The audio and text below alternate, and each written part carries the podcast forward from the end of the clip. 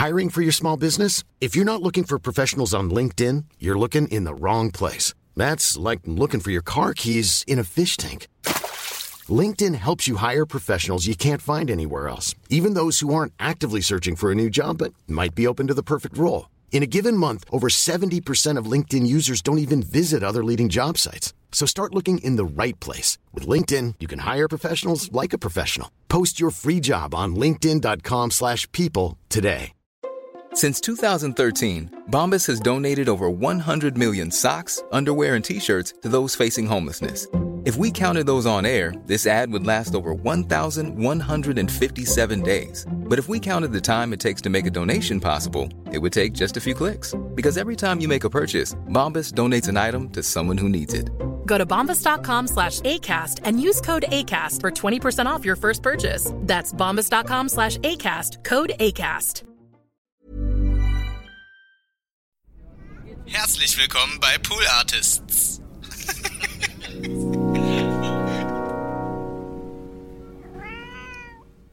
Als ich gerade mein Fahrrad abgeschlossen hatte, merkte ich plötzlich so eine Hand in meinem Nacken, die mich gepackt hat. Dann sagt der Typ, dein Geld. Und ich war so total verdaddert, weil ich, Ja. also da rechnet man ja nicht mit. Ja. Ich habe es erst gar nicht gecheckt. Also ich war auch nicht, in dem Moment war ich noch nicht in Schock, sondern dachte nur, hä, was, was meint der dein Geld? So. Und dann, also er hat es wiederholt und dann habe ich gecheckt, ach krass, ja, das ist ein Raubüberfall gerade.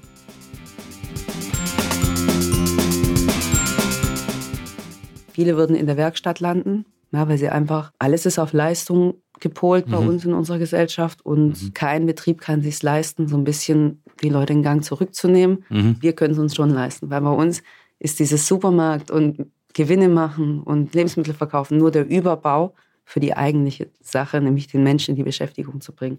Und das ist echt eine tolle Sache, ja. Ich meine, das macht ja jedes Kind eigentlich mehr oder weniger, dass man Ja. gerne zeichnet und so. Aber ich fand, war immer so ein bisschen traurig, wenn ich fertig war mit einer Zeichnung, weil dann war das Männchen war fertig, aber ich wollte halt immer, dass es weitergeht. Also ich wollte, das war dann so eingefroren irgendwie und Ja, ich dachte, ich möchte jetzt, dass es irgendwie, es soll in ein Auto steigen und fahren oder es soll irgendwie einen Kumpel haben oder es soll irgendwie dieses oder jenes Abenteuer erleben und äh, dann ging das so, ohne dass ich drüber nachgedacht habe, habe ich so angefangen, Comics zu zeichnen. Tea, the truth, cause I got.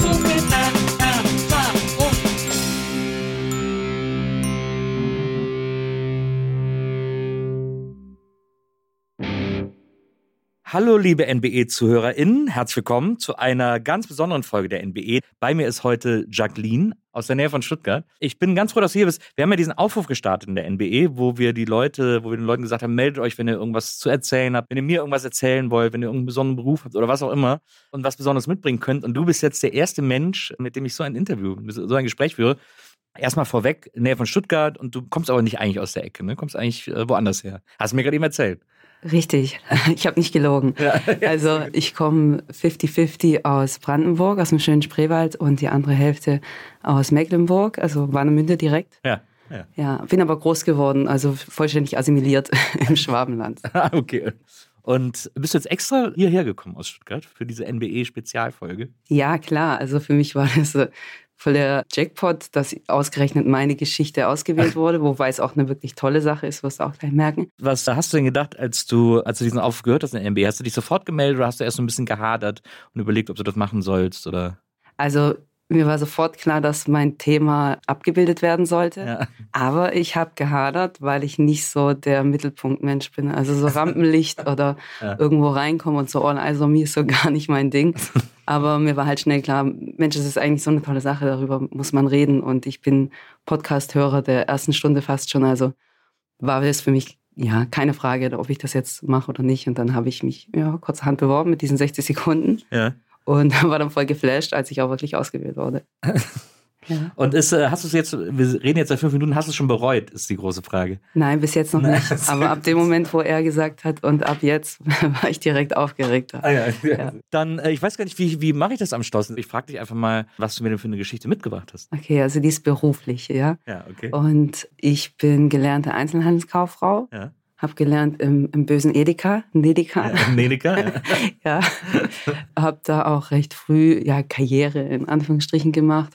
ähm, bin als Führungskraft aufgestiegen und habe mich dann jetzt vor drei Jahren umorientiert und leite heutzutage einen Supermarkt für Menschen mit Behinderung. Ach, das ist ja cool. Genau, also das, das ist mein Thema. Ja. Ja, Ach, das ein ist Inklusionsbetrieb, Ja. der zu gleichen Teilen oder in meinem Fall sogar äh, zu zwei Dritteln Menschen mit Behinderung Seite an Seite mit gesunden Menschen beschäftigt. Ach, das ist ja cool. Wow, okay, also da, da müssen wir sofort einsteigen. Das bedeutet, also erstmal so wie, wie deine Karriere. Du hast die Einzelhandelskauffrau-Ausbildung gemacht. Das ist dann so klassisch im Nedeka schuften und gleichzeitig Berufsschule irgendwie zweimal die Woche oder so. Richtig. Ja, das volle Programm. Ja, das volle Programm. Und war dir denn da schon klar, dass du, also wahrscheinlich, ich glaube, jeder, der das lernt, will quasi einen eigenen Markt führen, oder? Ja, das stand auch zwischendurch mal im Raum. Ich habe aber den, also das hätte ich mich nie getraut. Also ich habe gescheiterte selbstständige Eltern Ja. und es bleibt einem irgendwie immer so im Ja, Nacken, so dass die Selbstständigkeit ist für mich so ein rotes Tuch. Ja. weiß nicht, es kann ja immer irgendwann noch werden. Aber ich habe tatsächlich immer Spaß gehabt an meinem Job, also auch im normalen Tagesgeschäft bei einem Edeka, sage ich mal. Also ich habe mit den Jahren immer mehr und mehr danach damit gehadert, dass mir irgendwie die, die Grundlage gefehlt hat, so, ein, so einen Mehrwert zu schaffen. Ja, irgendwas, die, das Sinnstiftende Ja. an der Tätigkeit hat mir gefehlt. Und ja, dann kam es so wie vom Himmel irgendwann dieses mit dem Cup-Markt, weil ich bin halt auch so ein, ja, so ein kleiner Heimscheißer. Oh, darf man das sagen? Sind Ja, wir, ja, sind wir mit E, okay. Nee. Schimpfwörter vielleicht mal raus. Traue mich nicht allzu weit weg von meinem beruflich Erlernten, also zumindest im Moment noch. Und dann war das irgendwie so der Best of both worlds. Das war einfach ja, ideal, dass ich dachte, Mensch, dieses Konzept, Menschen mit Behinderung zu führen, probier es doch mal aus, weil du musst natürlich ein Menschenfreund sein. Ja. Das wusste ich, das bringe ich mit. Und ja, der Rest war dann Geschichte und so. Bis heute brauche ich es nicht. Also, Aber hattest du denn vorher schon, also gibt es irgendeine, gibt es sozusagen irgendeine persönliche Motivation oder so, mit Behinderten zu arbeiten? Also hast du irgendwie, gibt es Behinderungen in der Familie oder dass du da so wenig Berührungsängste hast? Gar nicht, gar nicht. Also das war auch der größte Knackpunkt am Anfang. Ja. Also ich hatte schon Respekt vor dieser Entscheidung. Aber manchmal fühlt man es ja so aus dem Bauch. Also Ja. weniger mit dem Verstand, sondern man merkt einfach irgendwie, das könnte das Richtige sein. Ich habe schon immer so ein, so ein Fable für Zwischenmenschliches gehabt, auch Mhm. Psychologie und so. Ähm, früher viel mich sehr früh auch schon damit beschäftigt und so einfach so hobbymäßig auch mal Freud gelesen, so die gesammelten Werke oder so. Ja. Also einfach dieses von Mensch zu Mensch hat mir einfach schon immer gelegen. Und das war, was mir auch zu kurz kam in der normalen Supermarktkette, so auf dem freien Markt, sage ich mal, dass man da eben gar nicht das rausholt, diese aufeinander zugehen, Mhm. Psychologie oder, oder das, was zwischen Menschen stattfindet, sondern man holt eigentlich nur die Werkzeuge raus, um aus Menschen noch mehr rauszupressen. Und, Mhm. Mhm. und das hat mir schon immer widerstrebt eigentlich. Also ich habe genau gegen meine Natur gearbeitet und habe das aber erfolgreich geschafft. So wie der Mensch halt ist das echt lange auszublenden, viele Jahre. Ja. Und mir ging es halt immer schlechter damit. Und jetzt bin ich eben da, dass ich an den Menschen schrauben muss oder kann oder darf, aber eben genau in die andere Richtung. Ja, also nicht aus den Menschen den letzten Tropfen rausholen, sondern den Menschen dazu zu ermutigen, ja, seine tägliche Arbeit zu erledigen Mhm. und auch gut zu machen. Wie man Also- immer so schön sagt, fördern und fordern. Ja, einfach was Sinnstiftendes äh, Genau. mitgeben. Ja. Absolut, ja. Aber nein, ich habe total null Background mit ähm, Behinderung oder irgendwelchen Beeinträchtigungen. Umso ja, mh, respektvoll bin ich der Aufgabe am Anfang entgegengetreten, muss ich schon Das sagen. kann ich mir vorstellen. Das Ja. ist ja dann so, das ist ja dann wirklich komplettes, also du weißt ja gar nicht, was dich erwartet. Nee. Und es ist aber auch irgendwie gut, finde ich. Also es wird, es wäre ja auch schwierig, wo möchtest du denn einen gelernten Kaufmann herkriegen? Weil natürlich sollen wir auch diese Sozialunternehmen, die wir sind, ja, also nur ein Sozialunternehmen kann so einen Supermarkt führen. Die heißen übrigens Cup-Markt. Also Mhm. unsere Schiene sind die Cup-Märkte. Cup, ist- ist das eine Abkürzung für irgendwas? Ja, oder? für Handicap, CAP, Ah, also so ein verstehe. sü- süßes Wortspiel. Gibt es auch zweimal in Berlin übrigens. Ah ja, cool. Einmal in, in Lichtenberg und der andere, das weiß ich jetzt nicht. Wie ist das denn erstmal aufgeteilt in diesem Markt? Also kannst du sagen, es gibt so und so viele, äh, also sind das alles nur körperliche Behinderungen oder sind da auch geistige Behinderungen? Ah, dabei? genau, danke, da wollte ich jetzt hin. Genau. Ja. Also, nein, ganz und gar nicht. Also, Behinderung kann, kann jeder Art sein. Es geht erstmal darum, dass der Mensch einen Behindertenausweis hat, Mhm. der mindestens 50 Prozent kann, aber bis zu Okay. 100 Prozent hochgehen. Und ähm, das kann dann eine super interessante Mischung sein in der Belegschaft. Also in meiner Belegschaft ist es der Fall. Also ich habe zum Beispiel Menschen, eine Person, die ist vollständig geistig behindert, quasi auf dem Stand eines Kindes, ist Aha. aber jetzt kurz vor der Rente. Ähm, das ist sehr interessant im Umgang. Ich habe Menschen, die haben nur in Anführungsstrichen aufgrund einer Krebserkrankung einen Behindertenausweis. Ja. Ich habe Menschen, die kommen mit Persönlichkeitsstörungen, ja, so großen psychischen Defiziten. Ich habe Menschen, die haben Parkinson. Also es kann bunt gemischt, es kann alles sein. Ja. Sowohl psychisch als auch körperlich. Manche haben beides. Und das Spannende ist aber zu schauen, wie die sich einen Raum schaffen und ja, miteinander den, den Alltag bewältigen, den Arbeitsalltag. Und das ist ein großer Unterschied zu dort, wo alle privilegiert sind und gesund sind. Mhm. Also muss ich wirklich sagen, ja. Mhm. Und ich muss auch sagen, die Leute sind nicht unbedingt anstrengender oder so, wenn man es jetzt so formulieren möchte, in der Führung, also in der Art, wie man sie zu führen hat. Manchmal sogar fast im Gegenteil, würde ich sagen. Also ich sage immer, wir alle haben ein Handicap Ja. und es gibt Menschen mit und ohne Schein irgendwie. Mhm. Also das ist mir so nach drei Jahren Arbeit dort vor Ort aufgefallen, dass es manchmal sogar mit den Gesunden ja fast schon anstrengender war und aufwendiger. Und es hat mir auch wirklich meinen Horizont erweitert, diese drei Jahre, wo ich jetzt da arbeite. Und es ist auch wirklich das erste Mal in meinem Leben, wo ich so denke, hier bleibe ich. Also hier kann ich mir auch vorstellen, in Rente zu gehen und zwar Ja. richtig gerne. Also Ja. dass ich tatsächlich gerne zur Arbeit gehe und nicht denke, hm, kriegt man irgendwie die Woche rum. Das habe ich da bisher noch nie gehabt. Ich hatte es auch noch nie, dass ich aus dem Urlaub komme und denke, oh, jetzt geht's wieder los. Sondern ich freue mich da wirklich immer drauf, ist ja dahin cool. Ja, weil diese Menschen haben so ein richtiges soziales Miteinander. Also Ja.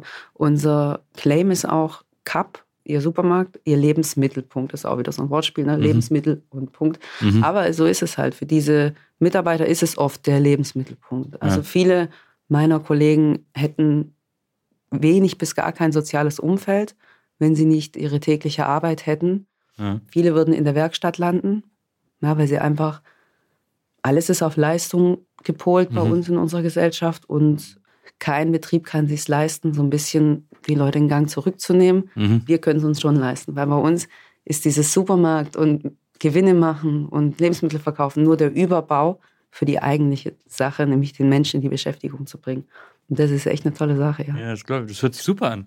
Aber was, ich frage mich natürlich jetzt, ich kenne keinen dieser Cup-Märkte, deswegen muss ich versuchen, mir das vorzustellen, aber bist du da als Supermarktleiterin, ist das nicht viel mehr, als du in der kaufmännischen Ausbildung gelernt hast? Weil es geht ja eben nicht darum, einfach nur neue Ware zu bestellen, auf Bilanzen zu achten, also was so ein Supermarktleiter machen muss, sondern du musst ja, äh, du musst ja viel mehr äh, einbringen. Also auch praktische Lösungen, die vielleicht im Supermarktalltag gar nicht so üblich sind, um irgendwie deinen MitarbeiterInnen die Arbeit irgendwie zu ermöglichen und zu erleichtern und so, oder? Ja, das ist tatsächlich so. Also und da habe ich auch ähm, das Glück, dass ich bin in einem größeren Sozialunternehmen tätig. Also bei uns ist Kapmarkt nur eine Schiene von vielen. Also Mhm. wir beschäftigen, jetzt keine falschen Zahlen, aber ich glaube zwei bis 3.000 benachteiligte Menschen auf verschiedenen Spektren und Feldern, zum Beispiel auch Werkstätten, Ja. führen wir Elektrowerkstätten oder wir haben reine Frauenprojekte und so. Und dadurch, dass ich in diesem großen Unternehmen eingebunden bin, gibt es für mich immer Ansprechpartner. Also es gibt Sozialdienste, Sozialarbeiter, Mhm. es gibt Ergotherapeuten, die ich dann auch mal zu Rate ziehen kann, wenn ich jetzt überhaupt gar nicht weiter weiß. Aber im Prinzip muss es schon, würde ich jetzt sagen, eine Person sein, die, die ein Feingefühl für Menschen hat und für den Umgang mit Menschen. Ansonsten kannst du ja mit Sicherheit in diesen Kollegen auch ganz viel kaputt machen. Ja? Ja, also, Also es ist schon wichtig und richtig, dass man da immer flexibel agiert. Und ja, wie du es gerade sagst, also das hat mich jetzt da gerade am Anfang auch sehr vor die Herausforderung gestellt, dass da manchmal eben ganz plötzlich irgendwas kam, irgend, irgendwas Überraschendes oder wo du so denkst, ah, das gab es bei Edeka nicht, da gab es ein Drehbuch oder ein Schema F und dann konnte man das machen. ja. Okay, wie finden wir jetzt hier eine Lösung? Aber ähm, ich habe immer einen Ansprechpartner bei mir im Unternehmen. Das ist und deswegen, das macht ja auch Sinn, dass es eben nur Sozialunternehmen diese Märkte führen dürfen und nicht einfach irgendein profitgesteuerter Geier sagt, ich setze jetzt hier auf den Alexanderplatz einen Kappmarkt, der, der läuft bestimmt, Ja. sondern da muss natürlich dann auch der dementsprechend ähm, pädagogisch geschulte Background vorhanden sein, an den man sich wenden kann. Ist denn die deine tägliche Arbeit jetzt so die ganz, also wirklich so im, im Cup-Markt? Erfordert das viel Improvisation? Also gibt es viele Situationen, in denen du einfach irgendwie, du hast ja gerade selber gesagt, da kannst du nicht nach, nach Edeka-Drehbuch handeln sozusagen. Ist von dir viel Improvisation verlangt? Teils, teils. Also es gibt Tage, die plätschern so vor sich hin, Ja. die laufen ganz normal. Und da, wo von mir Improvisation verlangt, das ist vor allem, dass die Menschen manchmal, wenn die an ihre Grenzen kommen, kann es halt passieren, bei mir steht plötzlich ein Mitarbeiter im Büro und weint. Ah. Ja, also das sind, Mhm. das sind die Sachen, also Mhm. wo ich improvisieren muss. Alles andere muss ich sagen, nein, denn Wir erfinden ja das Rad nicht neu. Wir haben auch viele gelernte Leute, die zum Beispiel auch im CAP-Konzept ihre ganz normale Ausbildung zum Kaufmann Mhm. im Einzelhandel machen. Mhm. Und dementsprechend sind es ja auch Leute vom Fach, ja. Ja. Die wissen, was sie machen. Also der Job läuft. Ich schaue eben, wer, wer hat wo seine Talente. Nach den Talenten sitzt dann der eine an der Kasse, der andere äh, macht das Kühlregal, der dritte ist in der Getränkeabteilung. Und die machen ihr Tagesgeschäft schon weitgehend selbstständig. Also da muss ich jetzt gar nicht mal so eingreifen. Mhm. Nicht anders, als ich es bei Edeka gemusst hätte. Aber ja, wie gesagt, dieses, oder wenn Reibereien unterhalb des Personals entstehen oder so, das ist schon heftiger, als ich es jetzt früher zum Beispiel hatte im Edeka. Ja. Ja, also da muss man schon öfter mal intervenieren oder ja, einfach ein zwischenmenschliches Gespräch suchen und führen. Und die Zeit ist uns aber auch gegeben, ganz anders Ja. als in einem normalen Supermarkt. Jetzt ist ja Deutschland nicht unbedingt dafür bekannt, super inklusiv zu sein und super freundlich zu sein zu Menschen mit Behinderung und so. Ist das schon vorgekommen, dass Leute irgendwie in den Markt reinkommen sind und gedacht haben, das wäre ein stinknormaler Supermarkt und dann da sich irgendwie beschwert haben, weil irgendwas nicht so gelaufen ist, wie sie das aus dem Rewe kennen oder so? Oh ja, ja, da fallen ja auch direkt Sachen ein. Äh, vorab möchte ich aber sagen, also wenn das der Fall ist, dass jemand in den Markt kommt und von Anfang bis Ende gar nicht den Unterschied merkt, Ja. dann haben wir eigentlich alles richtig gemacht. Ja, absolut. sagen wir immer. Dann ist es der Moment, wo die Leute maximal merken, Mensch, ähm, ja, die sind irgendwie nicht so hastig beim Einräumen und so. Irgendwie ist alles so ein bisschen eine Spur ruhiger hier. Aber angenehmes Einkaufserlebnis. Kriegen wir auch oft das Feedback von den Leuten, die immer noch im Dorf diesen Markt neu entdecken. Also der liegt so ein bisschen blöd im Industriegebiet. Deswegen kommen da auch immer wieder Leute und sagen, Mensch, den kann ich gar nicht. Ja super, hier komme ich jetzt nur noch her, weil vom Sortiment und von der Größe sind wir wie ein ganz normaler Supermarkt von nebenan. Nahversorger ist immer natürlich auch noch wichtig. Ist übrigens die andere Komponente, womit wir ein Win-Win haben. Also wir beschäftigen diese Behinderten und wir schaffen und erhalten die Einkaufsmöglichkeit für die alten Menschen in der Region. Ja. Also gerade in diesen Wohngebieten und so, wo eben die großen zumachen, weil es nicht attraktiv ist, dort einen Standort zu haben. Ähm, da bleiben wir dann eben oder erschließen es uns manchmal auch direkt. Ähm, wir bekommen auch immer noch neue Märkte dazu, unser Unternehmen. Ja, ich habe zum Beispiel einen Mitarbeiter, der kennt halt nichts, der scheißt die Leute auch einfach zusammen, wenn die reinkommen und den Leergutautomat falsch bedienen oder so. Dann boxt er die halber weg und sch- schreit sie halt an und sagt, wenn du zu blöd dazu bist, ey, an dem muss man dann schon manchmal ein bisschen zurückrudern oder abends hat er dann auch schon mal eine Trillerpfeife in der Hand gehabt und hat die Leute rausgepfiffen und hat gesagt, ich mache jetzt Feierabend. Ja, weil er es halt einfach auch nicht besser weiß oder das ist Ja. eben der mit der geistigen Behinderung. Ja. Ähm, ist ein bisschen speziell. Und da kam es schon vor, dass Leute auf mich zukamen und gesagt haben, also Entschuldigung, ich habe schon viel erlebt, aber so musste ich noch nicht mit mir reden. Ja, und dann Aber ich ich erklärt finde es eigentlich ganz gut. Ich, ist doch eigentlich. Mega, mega. Also es gibt auch noch eine Story, die finde ich super. Da war der ganze Vorstand von uns und die ganzen Geschäftsführer hatten eine Tagung ausgerechnet bei mir im Markt, also Ja. weil es ähm, ein sehr großer Markt ist, der, der auch in den Sozialräumlichkeiten da viel Platz bietet für Besprechungen. Und dann war so die ganze Unternehmensführung da.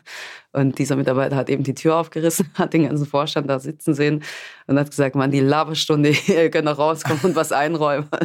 Die Schnauze voll von eurem Wichtigtuerei. Und das ist halt so mega erfrischend auch. Ne? Ja. Dass Das ist auch genial. Endlich sagt's mal einer. Endlich sagt's mal einer und vor allem, er hat immer recht, so ist es nicht. Also Ja. es ist, dumm ist er nicht. Ne? Er hat eben nur die, die kognitiven Fähigkeiten, nicht wie ein Gesunder. Da fehlt Aber- dieser, dieser Gesellschaftsfilter sozusagen. Genau, der fehlt ihm so, aber wenn er recht hat, hat er, oder wo er recht hat, hat er recht, Ja, ja. muss ich sagen. Er sagt, wenn man zu blöd ist, den Automat zu bedienen und er hat eben recht, weil das sind so Leute, die machen so fünfmal die Flasche so rein, ja, ne? Und es klappt nicht, klappt nicht, klappt nicht. Und er sagt es dann halt auf den Kopf zu, man bist du ein Idiot. Und das macht dann, einerseits macht es total Spaß. Ja. Ja. Also ich muss immer lachen und ich mag den total, aber andererseits ist es dann nicht ganz so spaßig, wenn man sich dann entschuldigen muss bei den Leuten. Na. Und kurz mal erklären, wo es herkommt. Aber ja, ich lache mir auch immer so ein bisschen ins Fäustchen, wenn sowas vorkommt. Es, glaubst du, dass das ein Modell ist, das sozusagen in so einer reduzierteren Version durchaus auch, also soll das ein Modellprojekt sein? Ist das anwendbar auf Supermärkte, die nicht darauf spezialisiert sind, sozusagen? Mm, Du meinst Kappmarkt jetzt als Konzept? Nee, ich meine, dass, dass sozusagen, dass ihr so ein Modellprojekt seid für Rewe, Edeka, was auch immer es gibt, dass man ihnen sagt, es, also inklusiv auch im Supermarkt zu arbeiten, ist durchaus möglich. Seht her, wir können einen ganzen Supermarkt damit bestreiten. Jetzt äh, fangt ihr doch auch mal an, inklusiver wenigstens zu sein und irgendwie immer zwei, drei Mitarbeiter äh, einzustellen, die vielleicht eine Behinderung haben oder so. Mm, Da bin ich jetzt tatsächlich, ich bin nur im operativen Geschäft in einem kleinen Markt, ähm, wäre ich gar nicht so der, der ähm, Profi-Ansprechpartner, wie Ja. weit da solche Gespräche schon. Nee, ich meine auch gar nicht so, aber kann ja auch dein Anspruch sein, dass du sagst, ich will euch einfach zeigen, dass es geht und dass man dann nicht so ein Gewese drum machen muss, so ja, dann ist doch, man muss für die alles extra machen, das ist kompliziert und so. Dass sozusagen auch dein Anspruch und deine Motivation ist, zu sagen, funktioniert alles wunderbar. Also mhm. funktioniert genauso wie in anderen, in anderen Ketten. Ja, wäre wünschenswert und wäre also wäre ein gutes Ziel. Ne? Aber der Witz ist, es ist ja nicht so, dass, dass die ganzen Großen von uns nichts wissen. Also unser Kooperationspartner ist zum Beispiel Edeka. Ah ja. Also Kappmarkt ist so, viele sagen dann immer, die so das Halbwissen haben, ist die Behindertenschiene von Edeka. Ja. Das ist nicht wahr. Also ja. die Kappmärkte sind ein Franchise-Unternehmen der Genossenschaft der Werkstätten, also GDW Süd. Ja, das ist eben ein großes Sozialunternehmen, mhm. das an oder ein Träger, der an Sozialunternehmen diese Cup-Märkte als Kooperationspartner vergibt. Und wir müssen ja beliefert werden von irgendwelchen Lagern. Bei uns ist es äh, Edeka. Ja. Dann gibt es noch eine andere Schiene für Behindertenmärkte. Da weiß ich aber nicht, wie viele es in Deutschland gibt. Also Cup-Märkte gibt es 100 ungefähr, ich glaube mhm. 102. Und das andere wäre Bonus von Rewe werden die beliefert. Also sprich, die Großen wissen ja davon. Naja, also das okay. ist da, aber da passiert nach wie vor nicht viel. Glaubst du, dass das für die vielleicht auch so ein bisschen so ein also, dass sie eben zusammenarbeiten und diese Märkte beliefern, dass das für die so ein bisschen so ein, wie sagt man, so eine Rechtfertigung ist, zu sagen, ja, wir engagieren uns ja und so, aber dann. Glaube ich schon, ja. ja. Glaube ich schon, weil es ist oft nicht wirtschaftlich, die mhm. Behinderten zu beschäftigen. Es kostet natürlich mehr Aufwand, mehr Verwaltungsaufwand. Man muss mehr Urlaub einräumen, ja, eine Woche mehr im Jahr. Ja. Das sind lauter so Sachen, aber die Edeka und die Rewe könnte ich mir vorstellen, halt sagen, nö, warum, wenn wir das Gleiche und Leute fürs gleiche Geld beschäftigen können, äh, ja. die eben das alles von uns nicht benötigen und brauchen. Dann brauchst du ja bestimmt auch einen Inklusionsbeauftragten, mhm. ähm, bestimmte Stellen, die im Unternehmen geschaffen werden müssten, Gleichstellungsbeauftragte und mhm. sowas, mhm. was sie sich alles sparen können, ne? weil es gibt ja eine Schiene, die das macht. Schön wäre und wünschenswert wäre, dass das Unternehmen CAP einfach an sich wächst und die einzelnen ja. Kooperationspartner, die mit der GDW Süd eben diese Verträge haben und Cup-Märkte aufgemacht haben, dass die mehr öffnen. Also ich bin jetzt angestellt beim größten Kooperationspartner. Wir haben 18 Märkte in Deutschland, mhm. alle aber in Süddeutschland, im Raum Stuttgart, einen in Mannheim. Wir machen auch immer weiter auf. Ja. Wir machen auch mal zu, so ist es nicht. Also man muss es jetzt auch nicht schöner reden, als es ist. Also es muss natürlich immer noch so ein ja, wär, kleiner Gewinn übrig bleiben. Ja, das wäre meine nächste Frage gewesen. Also die Wirtschaftlichkeit, wie wichtig ist die für dich, da auch wenigstens plus minus null rauszugehen? Also aus so einer Händleräre heraus habe ich ja schon an mich den Anspruch, dass ich die Zahlen immer weiter steigere. Klappt auch momentan noch ganz gut. Aber es ist wunderbar, dass ich den Druck nicht so groß habe. Also der Druck ist einfach nicht so da, ja. dass Zahlen, Zahlen, Zahlen stimmen müssen. Also ich weiß nicht, wie weit du da im Bilde bist, aber es ist im, im Handel wirklich ja, brutal. Also da ist ja alles auf Zahlen und auf Wachstum ja. ausgelegt Klar. und ähm, auch egal welche Argumente, was, was war letztes Jahr los, ähm, sei es Corona oder sonst was, ja. du orientierst dich immer im Vorjahr. Ja. Und wenn das dann schlechter wird, dann hast du einen wahnsinnigen Druck. Mhm. Und je weiter hoch du kommst im Handel, desto mehr bekommst du den Druck auch zu spüren. Das war das andere Große, was mir keinen Spaß mehr gemacht hat, ja, dieser unfassbare Leistungsdruck und Zahlendruck. Und den haben wir gar nicht. Also, aber wir sprechen schon auch drüber, wenn es kritisch wird. Ja? ja? Weil wir wollen ja erhalten bleiben. Und wenn wir zu arg in den roten Bereich gehen, dann verlieren wir auch den Status der Gemeinnützigkeit. Also das ist dann alles sehr kompliziert. Da bin ich jetzt auch nicht der Profi, ja. möchte nicht zu viel Halbwissen verbreiten. Ja. Also der Anspruch ist natürlich schon da, dass man so ein paar Gewinne macht. Aber das ist dann auch wieder, das muss so balancieren, weil mehr Gewinne heißt ja auch, es ist mehr los, es kommen mehr Leute rein, es geht mehr über die Theke. Ja. Es ist mehr Arbeitsaufwand so für den Mitarbeiter, genau. Und das Stresslevel ist natürlich auch ein anderes als in einem gewöhnlichen Supermarkt, mhm. wo du aber auch den zehnfachen Kundendurchlauf hast am Tag. Mhm. Und ähm, das ist also auch gar nicht mein Ziel, zu sagen, ich habe jetzt, was weiß ich, 3000 Kunden am Tag, ich will 15 schaffen. Ja. ich könnte das schaffen, aber ich weiß, der ein oder andere meiner Mitarbeiter, dem wird es dann vielleicht nervlich ein bisschen zu viel, ja, oder der kann es dann auch einfach körperlich nicht mehr stemmen und da hinterherkommen. Also das ist dann immer so ein Balance-Ding. Ja. Aber da sind wir, das sind sowieso Traumzahlen, ja. was ich gerade genannt habe. Das wäre schön. Aber ja, äh, kurz und knapp, ähm, die Wirtschaftlichkeit spielt schon auch eine Rolle. So. Aber das ist ja, das, ich finde das ganz spannend, dass man einen Supermarkt führen kann, der sich trotzdem dieser kapitalistischen Verwertungslogik so ein bisschen entzieht, weil der ein anderes, ein anderes Ziel hat, weil es um was anderes geht, als nur als nur Umsatz zu machen. Das ist ja tatsächlich sehr faszinierend, finde ich. Ja, total, weil es ähm, widerspricht ja eigentlich voll ja, dem eigenen, auch eigenen Widerspricht auch einem, was du gelernt hast, oder? Ja, voll. Also deswegen sage ich ja, also ich habe auch Kollegen schon gehabt, also andere Marktleiter, die haben es da nicht lange gehalten. Ja. Weil das Team ist dann auch sehr verschworen und ähm, das boykottiert dann zum Beispiel auch einfach ähm, die Führung, wenn die da menschlich nicht reinpasst. Also du ja. kannst ein super Händler sein, Aber wenn du nur dein Ding durchboxst, fliegt dir das um die Ohren, ja. ja. Und du, du musst schon beides mitbringen. Das meinte ich ja von am Anfang, du musst schon ein bisschen Menschenfreund sein mhm. und trotzdem aber vielleicht auch die, die kaufmännische Grundlage beherrschen und das versuchen beides bestmöglich unter einen Hut zu kriegen. Das ist echt sau cool, finde ich. Und es ist halt natürlich auch nur, es ist wirklich ein cooles Konzept. Und wie gesagt, wir haben in unserem Unternehmen verschiedene Sparten und Bereiche, wo wir Menschen beschäftigen. Es gibt auch so Fahrradwerkstätten und so. Mhm. Und das andere Schöne ist, dass wir zusammenarbeiten mit verschiedenen Bildungsträgern, die auch äh, Menschen mit Behinderungen im Schulischen vorbereiten und die sehr schwer vermittelbar sind auf dem Arbeitsmarkt und die in Langzeitpraktika oder manchmal auch Kurzzeitpraktika sich in verschiedenen Bereichen ausprobieren können. Und dafür bieten wir auch eine Plattform. Also da cool. kommen auch regelmäßig, meistens so ein, zwei Stück im Monat, manchmal auch zwei, drei Monate niemand, kommen aber auf mich zu, die Lehrer, und sagen, ich hätte da wieder meinen Schüler, der will zwei Wochen reinschnuppern. Mhm. Also das ist das andere Gute, ah, ja, dass, wir, dass wir da auch noch aus anderen Einrichtungen Menschen die Möglichkeit geben zu schnuppern. Und ja, viele bleiben halt auch. Hm. Viele bleiben und sagen, Mensch, Supermarkt macht mir Spaß. Und wir haben es auch schon erlebt, wir arbeiten mit einem Unternehmen, ich sage immer Unternehmen ist das falsche Wort, Organisation, sage ich mal, zusammen. Das nennt sich Nikolauspflege. Ich weiß nicht, ob das bekannt ist. Das nee. ist, glaube ich, nur in Süddeutschland. Ja. Es ist ähm, eine Schule für Menschen mit Sehbehinderung. Also die ja. können ganz blind sein manchmal oder bis kurz vor blind. Ja. Und das ist zum Beispiel auch der Wahnsinn. Also meine Erfahrung ist auch, je mehr gehandicapt der Mensch ist, also gerade auch die jungen Menschen, umso mehr versuchen die das auszugleichen. Und ich hatte zum Beispiel eine Azubine, da kam beim Sehtest raus, hat mir ihre Lehrerin anvertraut, die war praktisch blind, also die hätte eigentlich diese drei Punkte gebraucht. Mhm. Die konnte kassieren und alles. Ne? Also du hast ja nichts angemerkt weil sie es einfach so krass ausgleichen wollte.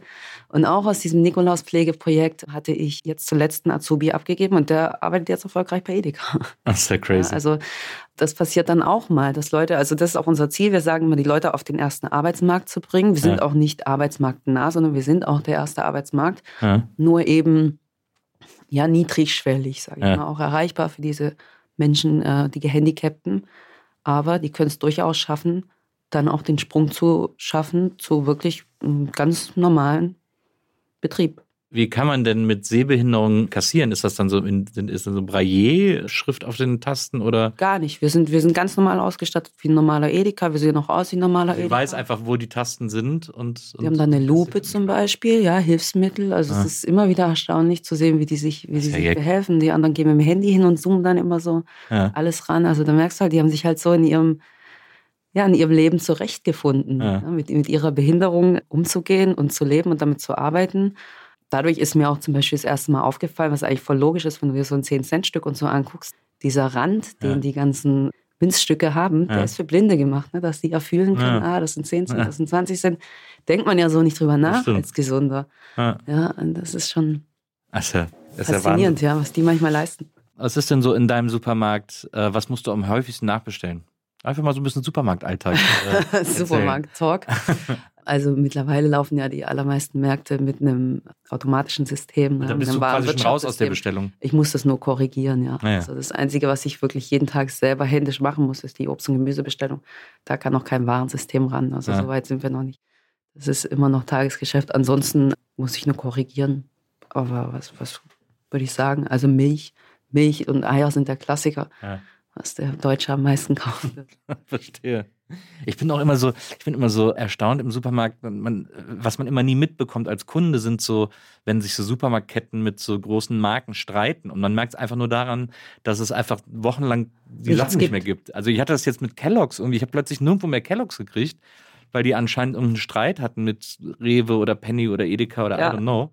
Und ich habe mich die ganze Zeit gefragt, das kann doch nicht die ganze Zeit, also so ab dem vierten Mal merkt man, okay, da muss was anderes sein, weil wenn man es das vierte Mal nicht kriegt, dann kann es nicht mehr irgendwie ausverkauft sein. Dann kann man nicht so langsam sein, dass es immer ausverkauft ist. Das nee. finde ich, find ich immer Wahnsinn, diese, diese, diese Preiskriege, die die immer mit den, mit den großen Firmen machen. So. Das gibt es ja erst seit ein paar Jahren. Also da kann ich es auch wieder nur so Halbwissen wiedergeben, aber wir haben sowas, wir sind irgendwann alle eingestiegen in so eine Art, weiß nicht, kann man sagen, wie so ein Kartell, aber ähm, ja. Kartell ähnlich, ja. mit verschiedenen großen Firmierungen, also auch aus dem französischen Bereich. Da gibt es dann zum Beispiel die Edeka und einen Zusammenschluss mit sieben, acht verschiedenen anderen, mhm. die einfach sagen, hey, zusammen sind wir gegen diese Weltkonzerne wie Coca-Cola oder mhm. Kellogg's stärker. Und wenn mhm. wir Wenn einer von denen dann sagt, ich möchte den Preis gedrückt haben und wir möchten günstigere Preise, weil die zum Beispiel an Aldi günstiger abgeben, Ja. dann müssen alle anderen mitmachen, weil das, Ja. ist, das ist der Deal, so, das ist der Vertrag. Mhm. Und ich glaube, zu meiner Ausbildungszeit gab es das noch nicht so, weil das ist erst echt in den letzten Jahren entstanden. Und Ja, das das ist manchmal auch. verdammt ärgerlich als Händler, weil letztes Jahr war es bei der Edeka zum Beispiel Coca-Cola, also zur Weihnachtszeit, ne, mit dem Ja. großen Coca-Cola-Mann und Coca-Cola-Truck. Ja. Und wir alle hatten keine Cola in den Regalen. Und dann gehst du zu Kaufland und die haben massenweise Cola. Also das ist, ärgert den Händler selber schon besonders. Aber Ja. man hat eben diesen Einkaufszusammenschluss, was ja eigentlich auch Sinn macht, zu sagen, wir machen Druck gegen die ganz großen Klar, Konzerne. Ja. Aber ja, ist oft zu unserem Nachteil. Also nicht so schlau eigentlich. Ich finde es nicht so gut, aber gut. Jetzt hast du äh, gerade eben gesagt, dass ihr sozusagen in so einer Art, so halb in so einem Industriegebiet sitzt. Wie wichtig ist so ein Standort für einen Super, ist ja eigentlich, weil, aber du hast ja auch gesagt, dass die ganzen großen Märkte aus den, aus den Innenstädten verschwinden, wenn es sich nicht mehr rechnet oder so. Genau. Wie wichtig ist so ein Standort? Es gibt ja eigentlich schon immer mal so einen großen Supermarkt irgendwo im Industriegebiet oder so, da fahren die Leute dann vor allem für den, wahrscheinlich für den Wochenendeinkauf hauptsächlich hin und so. Und wie schlecht ist so ein Standort in einem Industriegebiet für einen Supermarkt? Also das, was wir jetzt haben, mh, da ist auch unser Markt schon seit bald 20 Jahren drin. Also es war auch der Ja. allererste Markt von unserem Unternehmen, den wir gegründet haben. Der ist, Ich meine, also Laufkundschaft hast du ja nicht. Nein, gar nicht, Nee. weil der ist absolut abgelegen. Den sieht man nicht. Man JWD. fährt nicht an der Hauptstraße vorbei und denkt, Mensch, da, also Ja. ja, wir haben jetzt einen neuen Bäcker reinbekommen, der stadtbeliebt ist, so unser, ja, der, der Dorfbäcker, der hat so mehrere Filialen in der Stadt. Und da kamen lauter Leute auf mich zu und haben gesagt, wir wussten gar nicht, dass es hier einen Supermarkt Ja. gibt. Wir haben den da vorne schon mal gesehen, weil unseren Kappmarkt gibt es zweimal in meinem Dorf. Und haben die gesagt, wir wussten, wir haben den anderen wussten wir aber, dass es hier einen gibt. Also da merke ich immer wieder, oder mein Mann, der ist geboren in der Stadt und der hat gesagt, er hat noch nie von dem Laden gehört. Viele Supermärkte, weil du gerade erzählt hast, dass ihr jetzt auch einen Bäcker, einen neuen Bäcker im Supermarkt habt. Viele Supermärkte sind ja dazu übergegangen, selber zu backen. Haben jetzt immer alle diese Backstationen irgendwie, wo so Mm. mit diesen Klappen, wo man das irgendwie so mit einer Zange sein Brötchen rausholt und so. Habt ihr sowas auch? Nein, wir haben eben den tollen Bäcker vom Dorf vorne gut. Ähm, der Weil das- bringt einem auch ganz viel. Das nervt mich nämlich so, dass die, in letzter Zeit ist mir aufgefallen, dass oft die Leute nicht mehr wissen, wie dieser Ofen geht und dann sind die nicht so richtig, dann sind die nicht durchgebacken, die Brötchen. Die schmecken auch einfach nicht so gut. Ja, schmeckt noch nicht so gut. Es ist ja einfach auch wirklich keine Qualität, muss man, muss man sagen. Also schmecken vielleicht dann, wenn du sie rausholst und der Ofen die ja auch irgendwie so künstlich warm hält, oft bei Aldi und so, glaube Ja. ich. Aber dann hol mal so ein Ding und es ist zwei Stunden später, kann man halt echt wegschmeißen dann. Das Die stimmt. Gummi.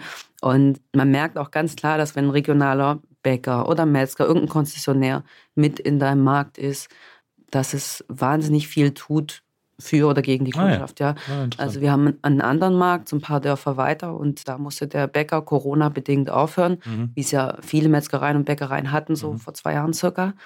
Und da sind die Umsätze rapide runtergegangen. Also die haben dann jetzt auch mit so einem Backshop-System, Mhm. was sie aber nicht selber betreiben, sie lassen sich beliefern, Mhm. Versucht, äh, das so ein bisschen auszugleichen, weil die Leute sich echt beschwert haben und da auf dem Dorf eben auch keine Nachversorgung stattfindet. Mhm. Und man merkt halt ganz klar bei denen, der Umsatz bleibt aus. Ja, zu großen Teilen, weil die Leute sagen, wenn der Bäcker drin ist, dann kann ich da noch meine Einkäufe Ja. machen. Aber wenn mir der Bäcker fehlt, dann kann ich gleich da hingehen. Naja, verstehe. Ja. Also das macht immer viel aus. Ja. Kannst mich natürlich alles fragen, auch zum Thema Supermarkt einfach, wenn das interessant ist. Kann ich auch verstehen. Ich, bin, ah, ich liebe super. Ich, ich folge auch dem Supermarkt-Blog. Ich lese einfach alles gerne im Supermarkt. Also Kappmarkt heißt das, ne? Hast du Genau. gesagt, gibt es in ganz Deutschland, sind die verteilt. Richtig. Bis nach Kiel hoch, Ich muss mir das jetzt in Berlin gucke ich mir das auch mal an. Das finde ich super. Lichtenberg und irgendwas mit F, aber ich habe es noch nicht gemerkt. Ja, Friedrichshain oder so, keine Ahnung, mal gucken. CAP. Ist ja, ist ja auf jeden Fall rausfindbar. Jetzt noch eine Sache. Meine Redaktion, die hat ja vorher mit dir gesprochen, im Gegensatz zu mir. Deswegen, die Gäste bei der NBE kriegen immer Bilder von ihren großen Vorbildern oder Idolen oder Stars oder was auch immer hingestellt. Bei dir wurden jetzt die Ärzte hier heute hingestellt. Bist du so ein Ja. großer Ärzte-Fan? Ich bin ein Riesenärzte-Fan, ja. Und äh, als sie gefragt hat nach meinem Idol, habe ich gedacht, oh Gott, ey, so oft mich mit der Frage schon beschäftigt. Irgendwie doof, ich habe kein Idol. Ich habe kein Vorbild, wo ich so sage, also weil so verstehe ich den Begriff immer, aber wahrscheinlich Ja. ist er zu eng gedacht, wenn Ja. ich sage, so, so wie der will ich sein. Inspiration ist ja auch, kann es ja auch sein. Was hat mich beeinflusst, habe ich dann überlegt, waren schon, ähm, ja, maßgeblich die Ärzte auf jeden Fall. Schon Gehst du auch immer noch auf. Ärztekonzerte? Ich hatte Karten zuletzt für Heilbronn, wo es dann so schlammig wurde. Ja. Und die sind wegen Corona ausgefallen. Also die waren, glaube ich, für Stuttgart und dann wurde es verlegt nach Heilbronn, das Konzert, ein, zwei Jahre später oder so.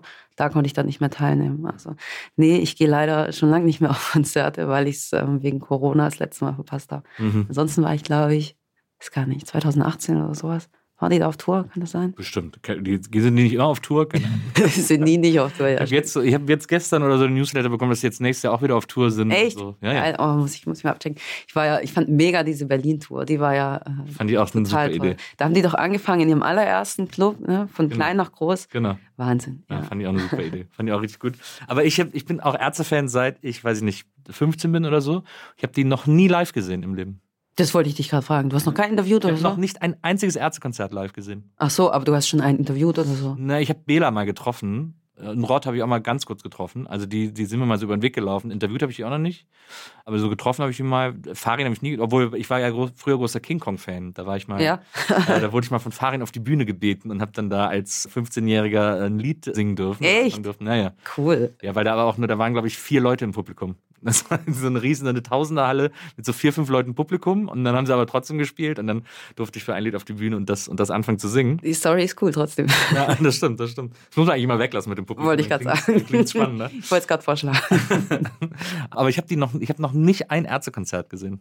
Das ist doch Krass, das hätte ich jetzt von dir ähm, Ja. fast enttäuschend, wenn auch möchte ich jetzt nicht unbedingt machen. ist. Es ist super seltsam. Manchmal, manchmal gibt es so Sachen, die kriegt man dann irgendwie nicht gebacken, obwohl es eigentlich logisch wäre, dass man sie macht. Ja, also vor allem, ja, da, ähm, da schwinden ja irgendwann die Chancen, ne? Glaube ich mal so langsam, aber sicher, als wenn ich so überlege. Oh, oh. Die sind so alt wie mein Papa, ne? Ich weiß nicht, wie alt dein Papa ist, aber. 61. Äh, ja, sie sind jetzt so in ihren Anfang, Mitte 60er, dürfen die sagen. Wobei, gut, Rolling Stones machen auch immer noch, glaube ich, Sachen, oder? Aber irgendwann ist ja wirklich mal das letzte Konzert gespielt. Ja. Also nicht für dich jetzt, sondern halt, weil Ja, ja. auch einfach irgendwann sagen, so, hey, Bei mir wird es auch schon eng, aber. Ähm, ja, also. aber ja, das ist, ich, also ich finde das, ich finde das eine tolle Arbeit, die du da machst, äh, Jackie. Ich finde das, äh, ich freue mich sehr, dass du heute hier gewesen bist und mir das erzählt hast. Ich freue mich, dass ich da sein durfte. Ja, Mega. ich finde das, es ist echt, also du hast absolut recht gehabt. Das muss die Welt erfahren. Und ich finde das auch, ich finde das sehr, also schlimmerweise finde ich es sehr ungewöhnlich. Eigentlich sollte es viel häufiger, eigentlich sollte es viel häufiger geben. Mhm. So, so was Sinnstiftendes. Aber ich wünsche dir, dass der Markt immer super läuft und dass du da irgendwie, wie du es geplant hast, bis zur Rente irgendwie einen tollen Markt führen kannst und tolle MitarbeiterInnen hast. Ja, das wünsche ich mir auch, ja. Mhm. Und dass viel mehr Menschen merken, dass die gar nicht so anders sind. Ja. Also eigentlich überhaupt nicht anders. Manchmal sieht was anders aus oder Ja. manchmal spricht einer anders oder ein bisschen langsamer, ja. Aber es sind Aber- echt Menschen wie du und ich. Also, und oft noch besser, herziger, menschlicher. Und das habe ich da gelernt. Ja. Und Leute, es ist wirklich nicht so schwer, eine Flasche in den Pfandautomaten zu schieben. Da kann man sich auch mal anflaumen lassen, wenn man das nicht hinkriegt. Ohne wenn man sich Spaß. zu doof anstellt. Deswegen. vielen, vielen Dank, dass du heute hier gewesen bist. Ich danke. Äh, liebe Jackie. Und äh, jetzt sage ich schon Jackie. Äh, ja, Ist in Ordnung. extra, nein, Du warte, darfst. das muss ich jetzt nochmal korrigieren. Ich habe dich gerade eben extra gefragt, äh, äh, ob, du, ob du? Jackie genannt wirst. Und du hast gesagt, nee, ist, du findest den äh, Spitznamen auch nicht so cool. Und jetzt habe ich es die ganze Zeit gesagt, weil ich, weil ich ein Hirn wie ein Sieb habe und wahnsinnig dämlich bin. Deswegen, liebe Jacqueline, vielen Dank, dass du heute hier gewesen bist. Ich danke. Und danke an Jona, der hat das hier produziert. Und jetzt geht's weiter. Tschüss. Tschüss.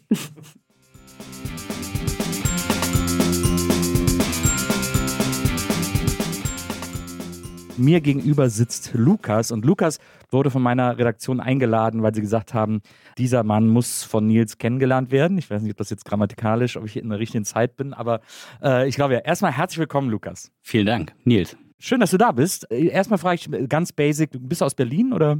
Nee, ich komme gebürtig aus Wismar, lebe aber in Leipzig schon seit einigen Jahren. Ich muss aber kein schlechtes Gewissen haben, weil dann hattest du es nicht so weit. Leipzig ist ja Genau, das schafft man. Pendler, Ähm, Pendlernähe. So, ja, ja, genau. So zweieinhalb Stunden schafft man das. Unter den aktuellen Voraussetzungen. Das stimmt. Wir äh, fragen ja auch unsere Gäste immer, ähm, beziehungsweise äh, versuchen rauszufinden oder in, in äh, eurem Fall fragen wir sie, wen sie irgendwie gut finden und so. Jetzt sehe ich, dass bei dir hier ein Bild von Sven Regner steht. Bist du großer Sven Regner-Fan? Ja, also von der Redaktion kam die Frage nach einem Idol Ja. äh, und die Bedingung war natürlich, dass du denjenigen auch kennst. und ansonsten äh, könnte da ja irgendwer stehen. Ich habe dann so drüber nachgedacht, also äh, und habe dann den Begriff Idol ein bisschen weiter gefasst, weil ich eigentlich nicht so in diesen Kategorien über Menschen denke. Äh, Ja. Ich habe also ich habe jetzt nicht irgendwie ein Vorbild, über das Ja, ich dem ich so nacheifere.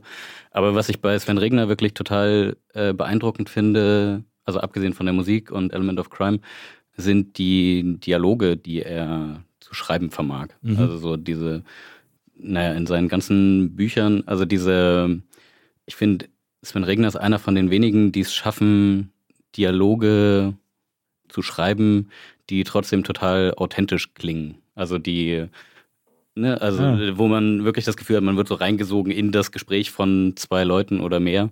Ja. Und das macht so eine Geschichte oder diese Geschichten, wie Sven sie erzählt, einfach total lebendig. Und also mir fällt das dann wiederum auf, wenn man so andere Dialoge hört. Also gerade wenn man so an deutsche Fernsehproduktionen denkt oder so. so das äh, markante Gegenbeispiel für, für vitales gesprochenes Wort. Eiderdaus. Ja, Potzblitz, was ist hier los? äh, äh, das stimmt. Ich finde auch, dass Sven Regner eine extrem gute äh, Sprachschrift, Schriftsprache hat, die sehr nachvollziehbar vor allem klingt. Das ist ja irgendwie äh, nicht selbstverständlich. Aber äh, da du da so genau darauf achtest, bist du ein Mann des Wortes, Lukas. Ach, Nils. Moderationsgott. ähm, ich habe, naja, also ich habe so verschiedene Betätigungsfelder, kann man sagen. Und das, was ich heute mitgebracht habe, ist tatsächlich ein Buch, was du auch schon kennen könntest, denke ich, weil du es damals bei mir bestellt hast. Ich gebe dir das mal rüber. Ach, Mensch, ach, das ist ja der Hammer. Du bist der Autor von Die Cops haben mein Handy. Nee, nicht der Autor, äh, sondern der Herausgeber. Ja. Der, ähm, ja, ja, genau. Also mir ist damals diese Geschichte passiert, dass, also das ist schon viele Jahre her, das war 2010 oder 2011, wurde ich überfallen bei, also ich hatte gerade Geld abgehoben bei der Sparkasse, kam da raus, habe mein Fahrrad abgeschlossen und dann kamen zwei Jungs auf mich zu, oder ich hatte die vorher schon so aus den Augenwinkeln gesehen, habe mir aber nichts dabei gedacht und dann, als ich gerade mein Fahrrad abgeschlossen hatte, merkte ich plötzlich so eine Hand in meinem Nacken, die mich gepackt hat und dann sagt der Typ, dein Geld. Und ich war so total verdaddert, weil ich, Ja. also da rechnet man ja nicht mit. Ja. Und ich habe es erst gar nicht gecheckt. Also ich war auch nicht, in dem Moment war ich noch nicht in Schock, sondern dachte nur, hä, was, was meint der dein Geld? So. Und dann, also er hat es wiederholt und dann habe ich gecheckt, ach krass, ja, das ist ein Raubüberfall gerade. Ach, krass. Und dann äh, habe ich ihm mein, also habe ich ihm das Geld gegeben, was ich gerade abgehoben habe. Das waren so 30 Euro. Ja. Ich war armer Student zu der Zeit. Also es war kein, kein großer Fang. Dann hat er mein Portemonnaie nochmal durchsucht und geguckt, ob da noch mehr zu holen ist. War nicht. Und dann meinte er, dein Handy. Und dann, also ne, das war 2010, da gab's, das war lange vor Smartphone-Zeiten Ja. oder zumindest bevor die irgendwie so überall waren und jeder hatte und so. Mhm. Dementsprechend war das so ein alter Sony Ericsson Knochen K800i. Kostete, glaube ich, bei Ebay vielleicht auch so 30 Euro oder 50 oder so. Genau, und den habe ich ihm gegeben. Und dann meinte ich so, ah nee, warte mal, warte mal, kann ich meine SIM-Karte rausnehmen? Also ich habe, ich finde es im Nachhinein selber krass, dass ich mich das in dem Moment getraut habe, ihn Ja. zu fragen. Aber ich dachte in dem Moment, oh scheiße, wenn der jetzt meine SIM-Karte hat, dann sind alle meine Kontakte weg. Es war ja nichts mit Cloud und irgendwas, Ja, so, sondern es war klar, wenn die SIM-Karte weg ist, dann bist du, hast du quasi keine Freunde mehr. Ja. So. Und genau, und dann meinte er, also, also hat mit den Schultern gezuckt und äh, hat mir das Telefon nochmal gegeben. Ich habe es auseinandergebastelt, mit fahrigen Fingern die SIM-Karte rausgeholt, zusammengebastelt, ihm gegeben und dann sind die beiden abgezischt, so, mit 30 Euro und dem Telefon. Genau, also normalerweise wäre die Geschichte da halt zu Ende gewesen. Also so laufen ja Raubüberfälle ab. War das in Leipzig? Nee, das war in Halle. Ah ja. Da habe ich damals studiert. Die haben dich quasi einfach körperlich bedroht. Die hatten jetzt nicht ein Messer oder eine Waffe oder irgendwas. Also keine, die sie mir gezeigt Ja, haben. verstehe. Aber es hat auch schon gereicht. Ja. Also Ja, ja. auch einfach schon, wenn man so outnumbered ist Mhm. oder auch, also ich, ich bin ja auch kein Schrank so und der, der Typ war einfach schon ein bisschen ähm, stämmiger als ich. So, also ja da, so eine, so eine aggressive Ausstrahlung, so eine Genau. einschüchternde. Ja. genau. Und der hat ja auch den Überraschungsmoment auf seiner Seite. Mhm. Also ich rechne ja nicht damit, so, Mhm. stehe da im Dunkeln an so einem Sonntag in Halle. Es gibt ja auch weit und breit keine Augenzeugen drumherum und so. Ja. Niemand, also es würde auch nichts bringen, um Hilfe zu rufen. Ja.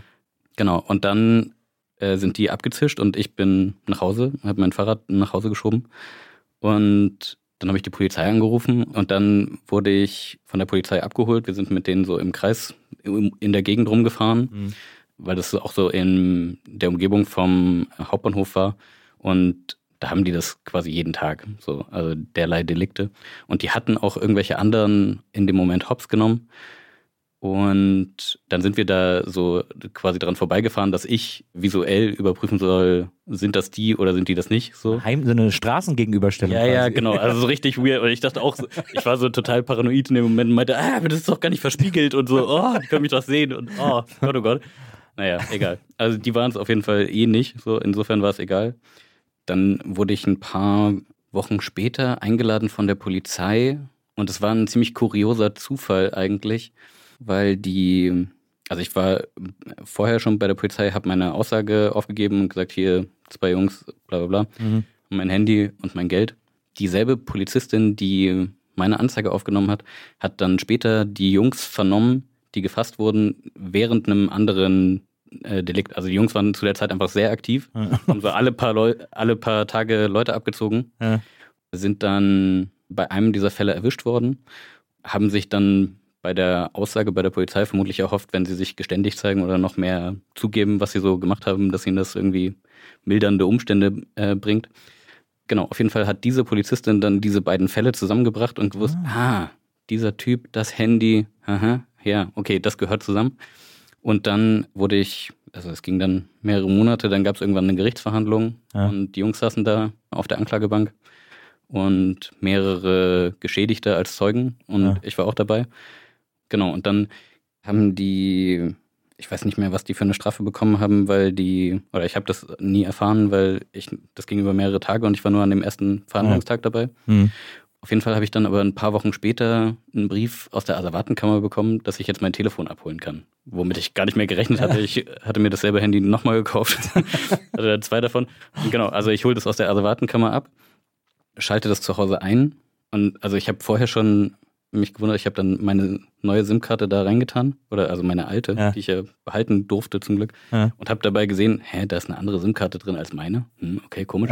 Und pack die dann rein, schalte das Telefon ein und sehe dann, ah, krass. Hier sind ja haufenweise Nachrichten, die nicht von mir sind. So, also das sind, und dann gingen meine Augen immer weiter auf, die Kinnlade fiel immer weiter runter. Ich dachte, das ist ja mega krass. Und dann konnte ich die ganzen Nachrichten nachverfolgen, die er geschrieben und empfangen hat. Ja. Über so einen Zeitraum von zwei Wochen hat er das Telefon benutzt. Und genau, da war ich erstmal ziemlich baff. also, also allein ob des Umstands so, dass Ja, ich ja. plötzlich so, ein, so durchs Schlüsselloch gucken kann in die Welt von diesem Typen, Ja. mit dem ich nur so einen sehr kurzen, intensiven Kontakt hatte eigentlich. Dann habe ich die Nachrichten, konnte das irgendwie mit so einem mit so einem komischen Sony Ericsson eigenen Kabel auf USB konnte man die Nachrichten dann übertragen vom Telefon auf den Rechner und dann, also früher bei den Telefonen war das ja nicht so nach Chats sortiert, wie das heute ist, sondern du hattest einen Posteingang, einen Postausgang und dann konnte ich anhand der Timeframes, konnte ich das quasi ineinander verschachteln und Ja. daraus und du- durch die verschiedenen Nummern konnte ich dann sehen, ah ja, okay, der kommuniziert mit dem und mit dem und mit dem und mit dem Mhm. und konnte anhand der Nummern dann sagen, okay, der heißt so oder der heißt so. Also bei manchen musste ich mir die Namen ausdenken, bei manchen taucht der Name auch mal auf und dadurch wurde es dann klarer. Das war dann so eine Puzzlearbeit. Dann hatte ich einen so einen Textfile und das habe ich dann erstmal Jahre auf meiner Festplatte verschimmeln lassen. Ja. Also ich wusste, ich will irgendwas aus diesem Ding machen. Ich hatte aber keinen Zeitdruck mit dem Projekt, weil ich war ja im Studium und hatte genug andere Sachen zu tun. Ich wusste aber, okay, das ist, also da, daraus muss ich auf jeden Fall mal ein Buch machen. Und dann wollte ich daraus auch irgendwann, also irgendwann war dann so ein Zeitpunkt mit so ein bisschen Leerlauf und ich dachte, ach cool, jetzt machst du mal was draus. Ja. Und dann habe ich das gesucht und gesucht auf meiner eigentlich sehr gut sortierten Festplatte. Ich habe so eine Ordnerstrukturen und so, die eigentlich ziemlich gut sind. Aber ich habe dann. Behaupte ich auch immer bei mir. ja, man muss das Chaos nur beherrschen. Aber genau, und dann habe ich es natürlich nicht gefunden und war so total zermürbt und Ja. dachte, oh fuck, oh, das war, so- das war so Gold und oh nein, mm, jetzt finde ich das nicht mehr. Also dann habe ich so ad acta gelegt, habe es ein paar Jahre später wieder versucht, wieder nicht gefunden. Und nochmal ein paar Jahre später habe ich was anderes gesucht und dabei das wieder entdeckt Ah. und gedacht, oh geil, jetzt, jetzt machst du was draus. Und dann habe ich angefangen, das Buch daraus zu machen. Und also die Hörer des Podcasts können es ja gerade nicht sehen, aber es ist stark angelehnt an ein existierendes Verlagshaus. Nicht sogar auch Äh, in Leipzig? Weiß ich gar nicht. Aber irgendwie. Ja, ich glaube, der, der Geburtssitz des Verlages ist auch in Leipzig. Ja. Genau, also ich habe für, für dieses Buch schamlos Reklam kopiert. Also am Anfang war das einfach nur eigentlich so ein, so ein Grafikerwitz. Also so Ja. ein, ich habe ja Grafikdesign studiert in Halle und habe gedacht, okay, es ist eigentlich, also so ganz naheliegend bei so Handy-Chatverläufen ist, wenn die, wenn das dann einfach aussieht wie so ein mo moderner, abgedruckter Chatverlauf, du hast Sprechblase links, Sprechblase rechts Ja. und so. Ja. Super langweilig. Und deswegen habe ich gedacht, es ist eigentlich viel lustiger, Form und Inhalt so miteinander clashen zu lassen. Also, dass du so ein sehr zeitgenössisches, zeitgenössischen Inhalt nimmst und den so ganz traditionell aufbereitest, der dann aussieht wie so ein, wie so ein Klassiker, den man in der Schule gelesen hat, wie die Räuber oder ja. Nathan der Weise oder so und kann ja. so in derselben Reihe stehen. Das fand ich erstmal einfach einen netten Witz. Und dann hat es aber auch, also mit dem Content hat es dann auch tatsächlich Sinn ergeben, weil das schon richtige Dramen sind, die sich da drin abspielen. So, also mit diesen, also ohne zu viel vom Content zu verraten, aber der Typ hat mehrere Frauen gleichzeitig äh, an der Hand, die er bespielt und in keinem Fall irgendwie moderne polyamoröse oder offene Beziehungen oder so, sondern die dürfen alle nichts voneinander wissen Classic werden. Betrug. Genau, Classic-Affären im schlechteren Sinne. Und wie er so gleichzeitig dem der einen Honig ums Maul schmiert und die andere abserviert und wie er sich dann mit seinen Freunden wiederum über dieses, diese ganze Konstellation unterhält und sich dazu verabreden, Kasse zu machen, also Leute abzuziehen oder verabreden, irgendwie am Wochenende sehr viele Drogen zu nehmen und Graffiti zu malen, nacheinander oder gleichzeitig und so. Also, dass ich zu diesem Content gekommen bin, ist ja erstmal aus einer äh, ziemlich negativ belasteten mhm. Situation mhm. entstanden.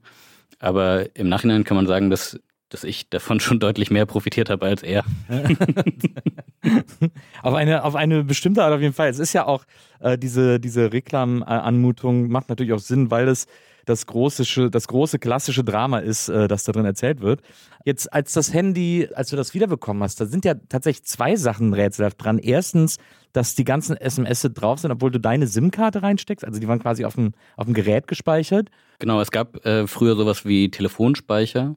Ich kenne das auch noch, dass man diesen Telefonspeicher dann irgendwann löschen musste, damit die neuen SMS nachrutschen konnten. Ja. Oder also damit dann mehr SMS. Nur, konnte man nur 20 SMS speichern eine Zeit lang auf dem Handy. So. Ja, ja, genau. Das waren so, ja, ja, das waren so ganz frühe Zeiten. Und auch SMS haben wahnsinnig viel Geld gekostet. Ja. Also der hat für jede SMS, keine Ahnung, 19 Cent bezahlt oder ja, so. Also und bei dem Output, ne, wie der rausgeballert hat, also der, der hat da richtig viel Geld versenkt. Vermutlich nicht sein eigenes. Ja.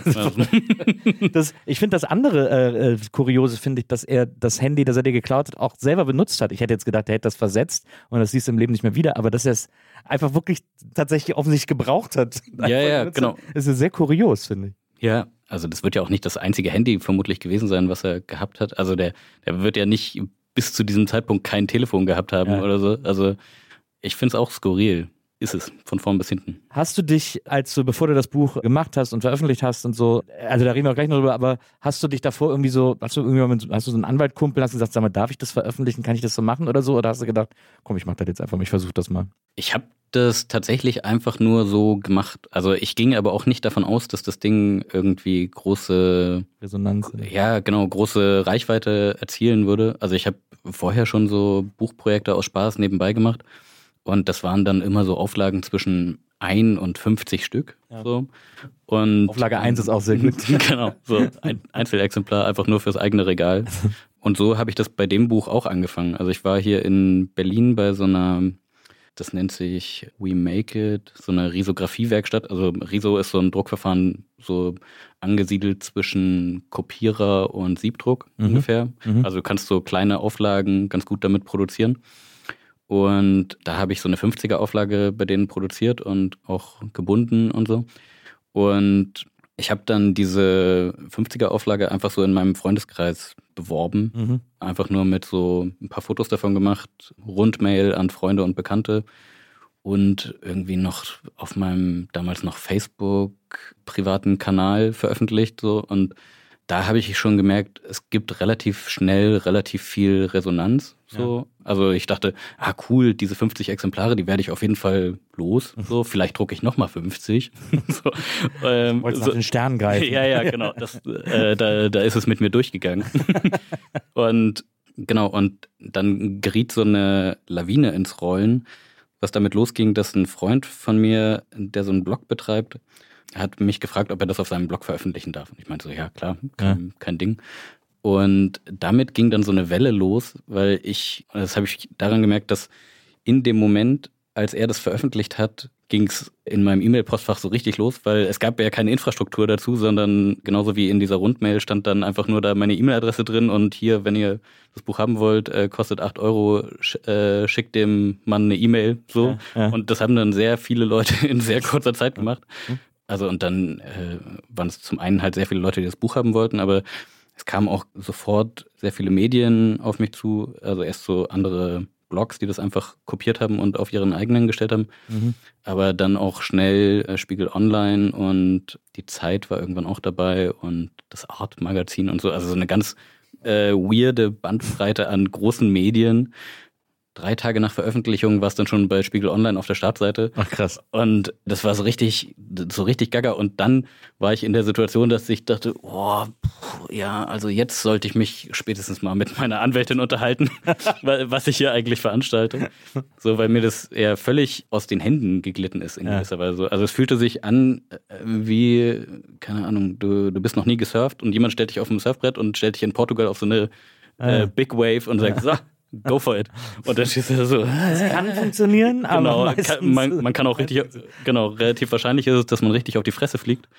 Genau, und ich habe mich dann mit meiner Anwältin unterhalten und die meinte, naja, also seitens der Jungs hast du eigentlich vermutlich nichts zu befürchten, weil du hast die Namen geändert, du hast die Orte geändert und so. Also was das angeht, ist eigentlich alles mutmaßlich entspannt. Mhm. Aber was wir nicht sagen können, ist, wie Reklam reagiert. Ja. So, die können schon, die könnten auf Unterlassungserklärung und Schadensersatz klagen und das bemisst sich dann immer an dem, an dem erzielten finanziellen Gewinn, beziehungsweise an dem dementsprechend äh, sozusagen finanziellen Schaden, Mhm. der denen entstanden ist oder so, durch diese Markenrechtsverletzung. Genau, und dann habe ich auch ziemlich schnell eine E-Mail bekommen von einem von Reklam. Das war glücklicherweise aber nicht die Justizabteilung, sondern ein Lektor von Reklam. Ich glaube, mittlerweile ist es ein Programmverantwortlicher. Und der schrieb mir und hat mich gebeten, ihm doch mal ein Ansichtsexemplar zu schicken. und dann dachte ich, ah ja, okay. Ähm, War eine sehr- unruhige Woche. Sehr, sehr gerne schicke ich dir ein Ansichtsexemplar. Kannst ja mal gucken, ob dir das gefällt. Vielleicht, vielleicht ist das ja was für euch. Und dann hat er sich das angeguckt. Dann haben wir dazu telefoniert und der meinte auch so ganz offen, naja, also wir haben das hier auch im Haus besprochen und ich kann sagen, also die Geschäftsführung und die Rechtsabteilung sind not amused. das war der O-Ton. Aber wir könnten da eine Vereinbarung miteinander treffen und unter der Voraussetzung, dass du unsere Vorgaben einhältst, kannst du das Buch auch weiter so vertreiben, so wie das jetzt aussieht. Und eine der Vorgaben war, dass ich das Buch nur selber vertreiben darf. Also Mhm. es darf nicht über einen offiziellen Verlag laufen. Mhm. Ist auch klar, also dass kein anderer Verlag Reklam offiziell kopieren darf Klar. und dann so auftreten darf als Reklame. So. Das heißt, ich darf es nur im Eigenverlag machen. Es darf nicht über den Buchhandel laufen. Und ich darf keine Buchreihe aufmachen, die sich Reklame nennt und so aussieht. Ist auch verständlich und auch in Ordnung. Dann waren wir fein miteinander. Und dann hatten die noch äh, einen ziemlich nicen Vorschlag, dass ich, wenn ich eine zweite Auflage mache, eine Anzeige von denen mit aufnehme. Und das ist dann die hier geworden. Die ist in der zweiten An Auflage auf der letzten Seite drin. Reklam, das Original empfiehlt. Und dann eine Werbung für einen von deren Titel. Das ist ja geil. Und das fand ich einen sehr angenehmen, selbstironischen Umgang mit diesem Ding. Genau, und dann wusste ich, okay, also dieses rechtliche Fragezeichen war ausgeräumt so, und Ja. ich wusste, okay, ich kann, kann das einfach machen. Und jetzt brauche ich äh, eine Infrastruktur. So. Und dann habe ich mir so ein, das ist es auch bis heute, so ein WooCommerce WordPress Online-Shop zusammengeklickt, einfach. Das geht ja äh, relativ einfach, oder ging auch damals schon relativ einfach. Also veröffentlicht wurde das Buch 2017. Also in dieser ganzen Zeit sind ja äh, bestimmt irgendwie tausend E-Mails von Leuten aufgelaufen, die dieses Buch haben wollten. Und ich Ja. habe allen immer geschrieben, gibt gerade nichts, das Buch ist ausverkauft. Ich würde euch Bescheid sagen, wenn es die zweite Auflage gibt. Ja. Genau, das habe ich dann im Januar 2018 gemacht, als dann die zweite Auflage bestellt und geliefert war. Das war auch wild, weil, also ich habe dann überlegt, hm, naja gut, wir haben jetzt so 1000 Vorbestellungen ungefähr. dann, also, wie viele Bücher kaufe ich denn jetzt? hab dann so, es war ja klar, ich mache es im Eigenverlag, das heißt, ich bestelle das bei einer Druckerei und die liefert dann irgendwie ein paar Paletten. Und wo liefert sie die hin? Naja, zu mir nach Hause. es gibt ja kein, es gibt keine Infrastruktur. Es gibt diesen, dann irgendwann so einen Online-Shop dafür, wo man das bestellen kann.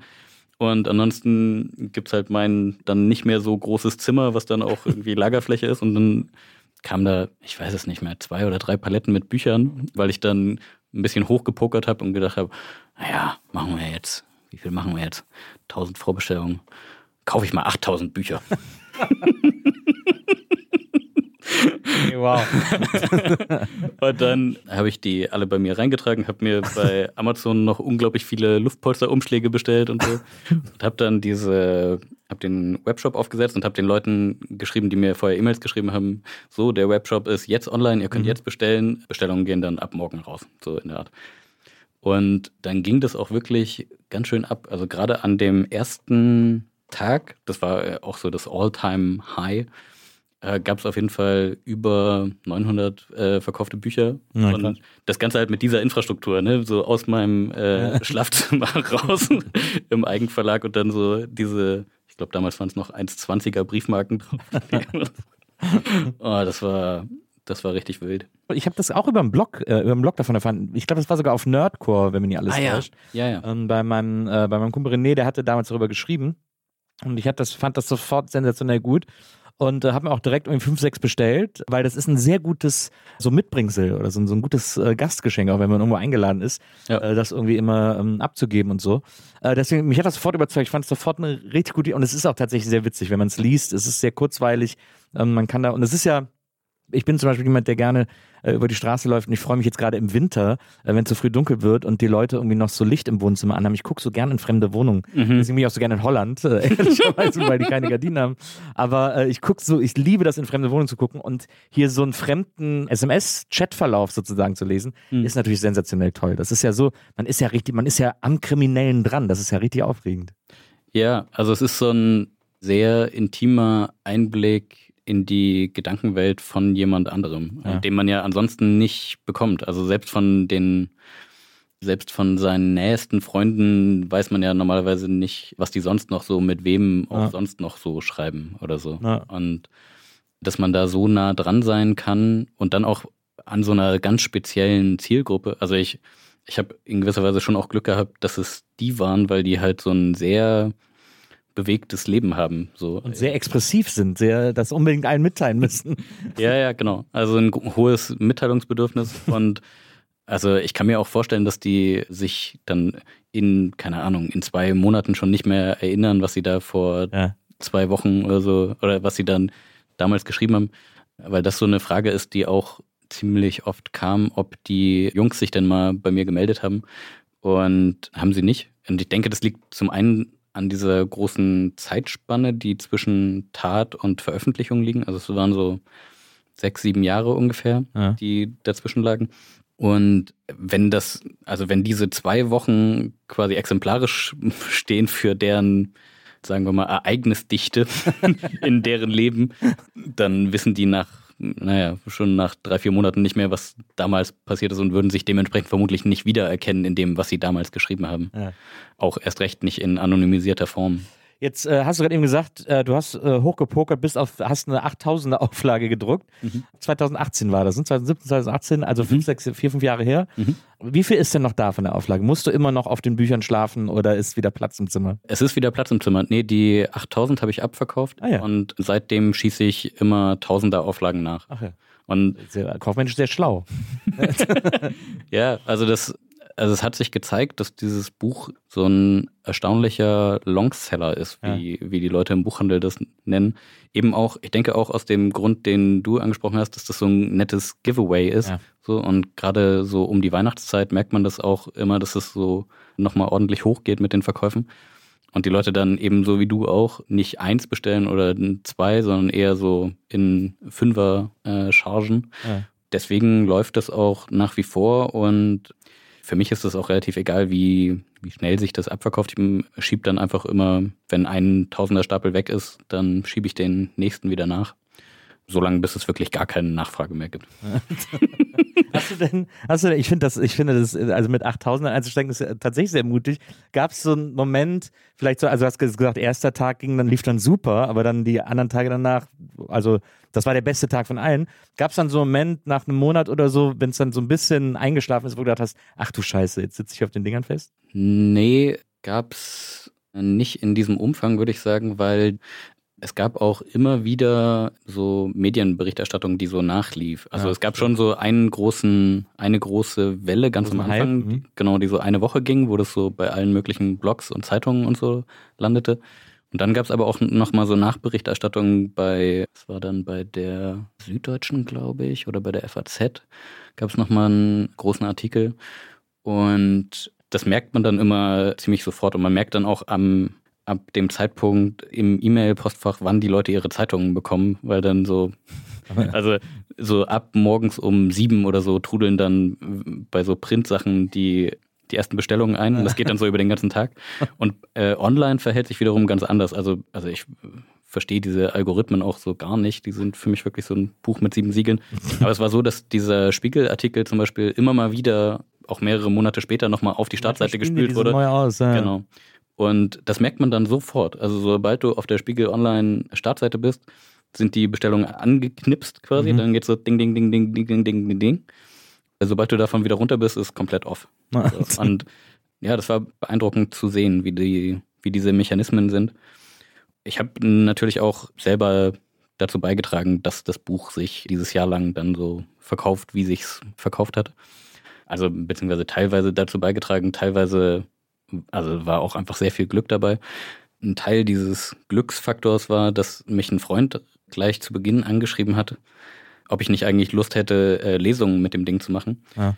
Dieser Freund war Booker, eigentlich so Booker aus so einem Indie-Bereich, würde ich sagen, also so Ja. Indie-DJ-Bereich. Dementsprechend hat er mich natürlich nicht in irgendwelche Stadtbibliotheken oder so verbucht, sondern halt in Clubs vor allem. Und genau, und dann Gehört das ja auch hin, eigentlich. Muss man ja, ja, sagen. genau. Also so ein, genau, es ist ja ein sehr popkulturelles Ja. Phänomen, dieses Buch.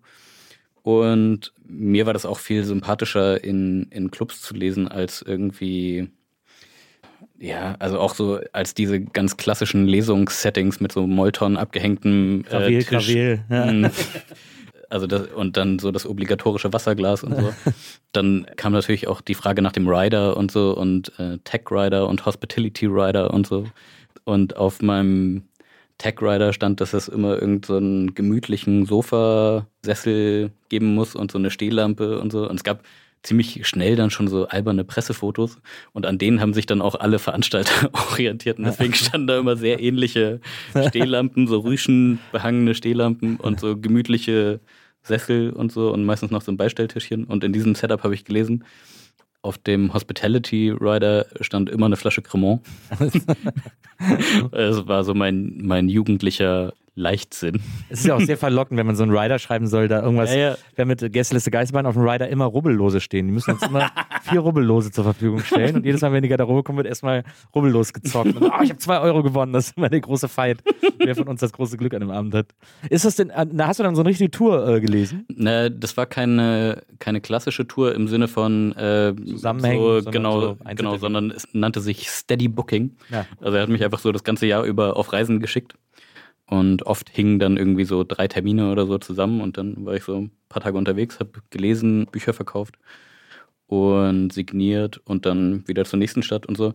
Und habe da schon so diese ganz gut diese Tour-Tristesse äh, kennenlernen dürfen, die auch äh, ja viel besprochen wird von allen tourenden Ja. Künstlern. So. Ja. Also gerade auf diesem Level, ne? Also da wird man ja, da gibt es dann immer irgendeine Koop zwischen dem Veranstalter und dem dem einen von den drei Hotels oder so, die es in der. Stadt gibt, oder manchmal auch gar kein Hotel, sondern irgendeine Pension oder eine Ferienwohnung oder so.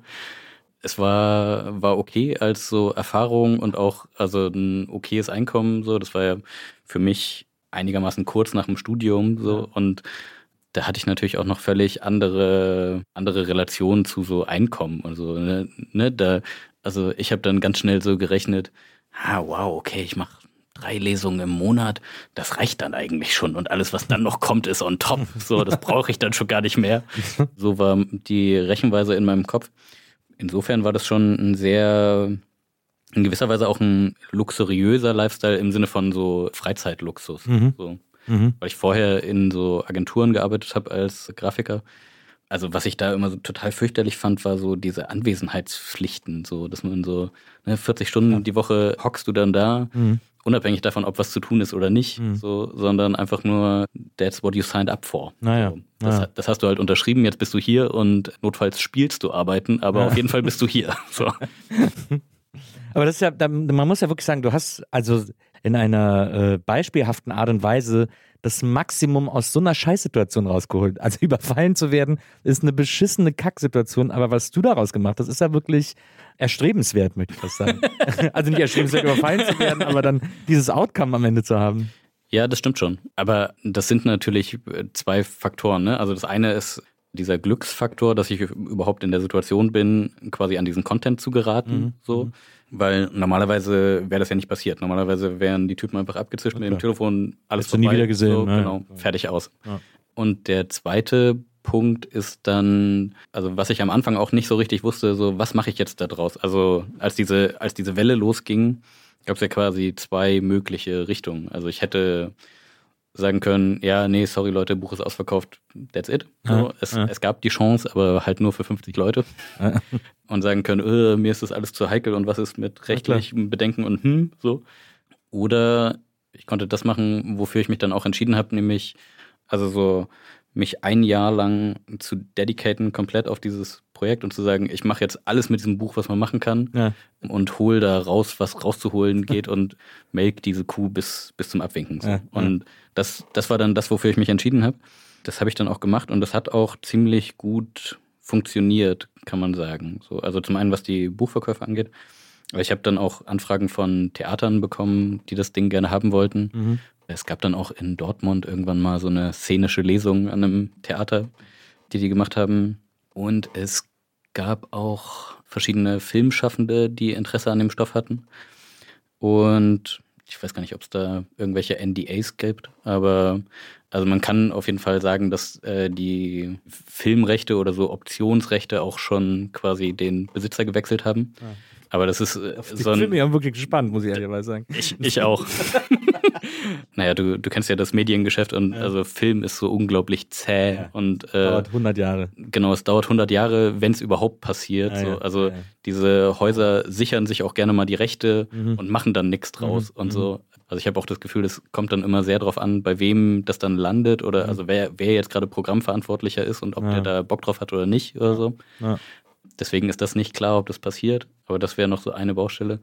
Genau, ich habe diese ganzen Lesungen damit gemacht. Das waren so 70, glaube ich, in diesem Jahr. Ordentlich. Ja. Ja, ja, genau, was für, für mich so als, also ich war ansonsten ja einfach, ich war ja kein tourender Künstler, so, sondern war ansonsten halt einfach nur Grafiker, der dann plötzlich sehr viel Freizeit hatte.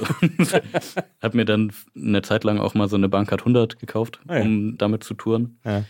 Genau, und dann habe ich noch ein Hörbuch einlesen lassen von, den könntest du auch kennen, äh, von Gotti. Äh, Ah ja, von, natürlich. Von Tiere Äh, streicheln Menschen. Tiere streicheln Menschen. Le tolle Lesebühne hier in Berlin. Mhm. Äh, Gotti war auch schon mal NBE, war auch schon in der NBE. Gibt auch eine Folge mit, mit äh, Gotti in der NBE. Shoutout an Gotti, der Ja, also wirklich, den. der hat es grandios gelesen. Auch gerade weil, also dieses Buch, vielleicht können wir noch eine kurze Kostprobe daraus vorlesen. Also die, dieser Zungenschlag, der so in den SMS steckt, da merkt man schon, dass das so aus Mitteldeutschland kommt, so, also um, um Halle rum.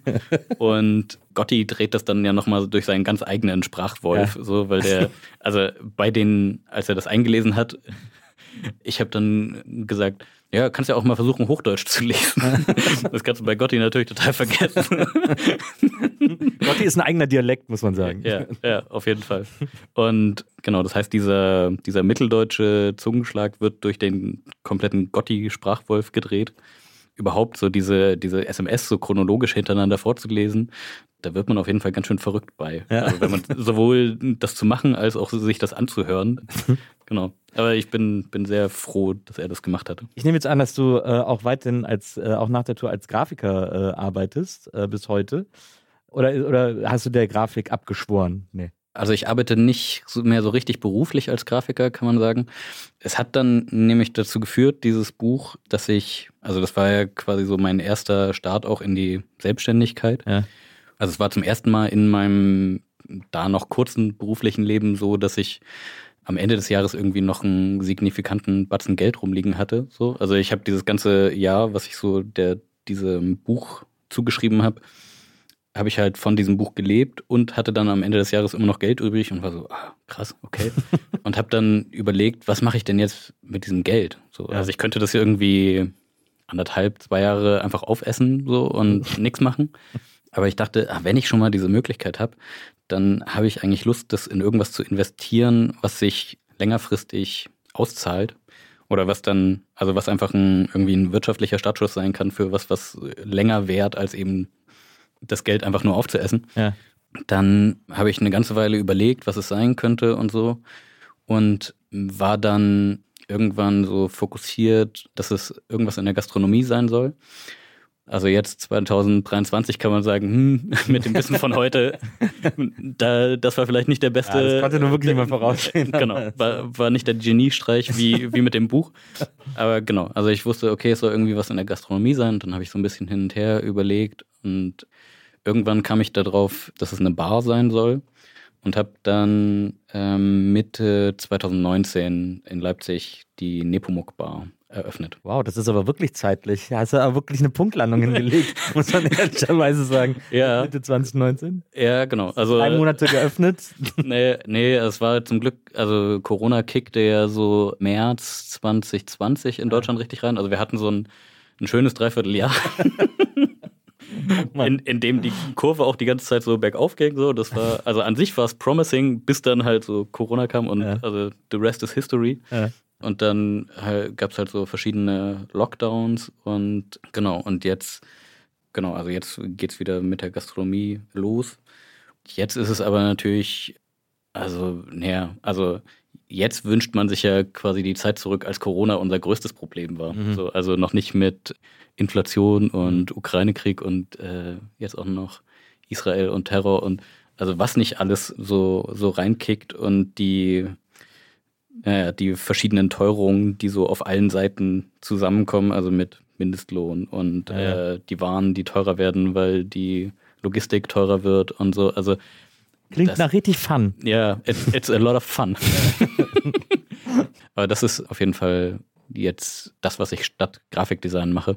Aber gibt es denn auch, dass du dann so äh, äh, einmal im Jahr zum jedes Jahr zum 3. März liest du nochmal in der eigenen Bar aus die Cops mit dem Handy oder oder sagen die Stammgäste, komm Lukas, lies nochmal hier. Erzähl noch mal.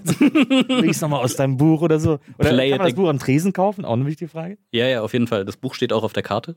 Mal sehen. Ähm, auch zusammen, also es gibt so eine Kategorie Unterhaltung, heißt die, und da gibt's äh, einzelne Zigaretten und dieses Buch. Nee, ich mache keine Weihnachtsrevue oder so mit dem, mit dem Buch. Aber äh, ich werde auf jeden Fall immer wieder angesprochen von Leuten auf das Buch, auch im Laden. Also manche Leute kennen auch mich gar nicht, kennen aber das Buch und die Story und dann höre ich, wie die sich über dieses Buch unterhalten und so und die Story wiedergeben. Das. Ähm, ja, das ist schon, das ist schon witzig. Man muss wirklich sagen, also wenn man es zusammenfasst, am, im Endeffekt hat dieser Raubüberfall zu dieser Bar geführt. Genau, auf jeden Fall. Also das, ja, ja, das ist, wenn man sich das so anguckt, ist das schon ziemlich verrückt.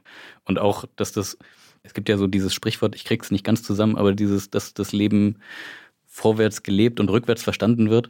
Also bei vielen Biografien ist das ja so, dass das irgendwie aus der Rückschau dann Sinn ergibt. Auch jetzt nach 30 Jahren Viva kapiere ich auch das erstmal, was wir da damals gemacht haben. Deswegen, ich verstehe das sehr gut. Ja, genau. Also und in diesem Fall kann ich das aber ganz klar verneinen, weil ich nicht das Gefühl habe, dass das, also dieses Ping-Pong in meiner Biografie ergibt auch in der Rückschau so gar keinen Sinn. Also es, ist, es Also jetzt so, hier in der Erzählung auf jeden Fall. Genau, wenig. ja, ja, genau. Also es sind so absolute Zufälligkeiten. Also und in bestimmten Situationen habe ich halt die Entscheidung getroffen, okay, da gebe ich jetzt meine Energie rein oder so, oder ich wage das jetzt und unterschreibe jetzt diesen Mietvertrag mit Mindestlauf fünf Jahre. Mhm. So, solche Sachen. Also da gehört dann in bestimmten Situationen schon ja, so Mut und Entschiedenheit dazu. Aber ansonsten ist da auch super viel Glück und Zufall dabei. So. Hast du äh, die ganze, äh, wie sagt man schön, den ganzen Look, die ganze CI deiner Bar denn selber designt? So die Karten und sowas, den Schriftzug? Also das Allermeiste, was das Grafikdesign angeht, auf jeden Fall. Es gibt so ein, ein paar illustrative Elemente, für die ich mir einen befreundeten Grafiker mit reingeholt habe. Christoph Kukler heißt er. Macht ansonsten eher so Theatergrafik, kann man sagen. Mhm. Und ich wusste, wenn ich die Bar alleine gestalte, dann wird das so ein, wir haben uns eher vor, vor der Aufzeichnung kurz unterhalten über so austauschbare Gastronomien. Also ansonsten wäre das vermutlich ein sehr karger, klarer Raum mit so alles einheitliche Tische, alles einheitliche Stühle, graue Betonwände, schlichter Tresen und so. Also Ja. ich wusste, wenn ich das alleine mache, dann wird das am Ende so aussehen. Das heißt, damit ich da noch so einen visuellen Counterpart habe, muss ich mir jemanden reinholen, der ganz anders ist. Ja. Und habe ihn so ein paar Palmen gestalten lassen. Da gab es so Säulen in dem Raum, die keine Ahnung, also sicherlich irgendeine statische Funktion haben, ansonsten in dem Raum keinen Sinn ergeben haben visuell und äh, die habe ich von ihm dann so verkleiden lassen zu Palmen, äh, zu stilisierten und dann gibt es noch den namensgebenden Nepomuk an der Wand, diesen Halbdrachen aus Lukas, dem Lokomotivführer. Ah. Gab es bei Hallo Spencer nicht auch einen Nepomuk? Ja, den, den gibt es auf jeden Fall auch. Also den, den kenne ich nicht, aber auf den werde ich auch immer wieder angesprochen. Ja, das ist Wäre auch meine nächste Frage gewesen. Ja. ob Das dann. Äh, genau. Nee, ich habe mich damals für den Namen entschieden. Also erst einfach nur aus phonetischen Gründen, einfach nur, weil ich Nepomuk einfach gut fand. Ja. Und dann kam später irgendwann die Überlegung oder die Entscheidung, wird das ein Raucher- oder ein Nichtraucherladen? Und ich habe mich dann aus eigenen gesundheitlichen Bedenken für Nichtraucher entschieden, weil äh, ich mir nicht vorstellen konnte, da selber zu stehen und mich dann voll rauchen zu lassen von meinen Gästen. Abgesehen davon, dass es auch die Immobilie da auf jeden Fall ruinieren würde und ich niemals meine Kaution wiedersehen würde, wenn, Wenn dann so schöne wenn die dann- Wände schon so gelb sind. ja, und so, ja, genau. So. äh, man kennt das aus den einschlägigen Etablissements. Genau, deswegen habe ich mich für einen Nichtraucherladen entschieden. Und dann hat Nepomuk auch nochmal Sinn ergeben, weil er sehr dieser Halbdrache ist, der von den anderen Drachen dafür gemobbt wird, dass er nicht richtig Feuer spucken kann. das fand ich, fand ich lustig. Und es gibt auch noch so eine geografische Besonderheit, weil die Bar direkt an einer Brücke liegt. Und äh, Nepomuk ist auch der Schutzheilige der Brücken. Oh. Also das, äh, da, da hat dann so alles, ne? wenn man dann so ja. einmal anfängt zu recherchieren, dann, Ja. dann, dann ergibt plötzlich alles Sinn. Dann passt, wie, passt plötzlich alles zusammen. Ne? wie in so Verschwörungstheorien. Lukas, also wirklich die Geschichte. Wie gesagt, ich habe das Buch, als ich davon erfahren habe, damals auch sofort gekauft. Das ist mega cool. Ich finde auch äh, ein Schnapper mit 8 Euro und es lohnt sich auf jeden Fall, sich da irgendwie ein paar von zuzulegen und, äh, und, und zu verschenken. Inflation kickt rein, 9,99. 9,99, aber selbst da ist es noch, äh, lohnt es sich noch, äh, sich ein Exemplar davon zu besorgen. Und jetzt Weihnachten steht vor der Tür. Äh, du hast es gesagt, äh, auch mal an die äh, Verwandten denken oder an Freunde. Für die ist immer ein super Geschenk. Bar Nepomuk in Leipzig, da kann man das auch kaufen, wenn man es wenn vor Ort kaufen will. Ähm, und falls du da bist, äh, kann man sich sicherlich auch noch eine kleine äh, äh, Signatur von dir holen. Ich finde es super, dass du hier warst, weil ich eben so eine, so eine Verbindung dazu habe. Das war eine sehr, sehr schöne Überraschung. Vielen, vielen Dank. Und vielen Dank an Paula, die hat uns heute hier produziert. Ich mache jetzt hier gar keine Werbung, aber ich kann das wirklich nur empfehlen, weil es aus, aus, eigenen, äh, aus eigener Erfahrung ein sehr, sehr unterhaltsames Buch ist. Hier ist auch diese SMS, die sind einfach so geil geschrieben, wenn hier alles zusammengeschrieben ist. Was steht denn hier? Anne, ich gebe mein Bestes, ich will dich einfach bei mir haben, ich fühle mich einfach wohl bei dir, hoffe wirklich, dass wir uns morgen sehen, ich hab dich lieb. Als ein Wort. Solche Dinge, solche, so ein Einblick in die Seele junger Räuber kann man in diesem Buch erlangen. Vielen Dank, dass du hier gewesen bist.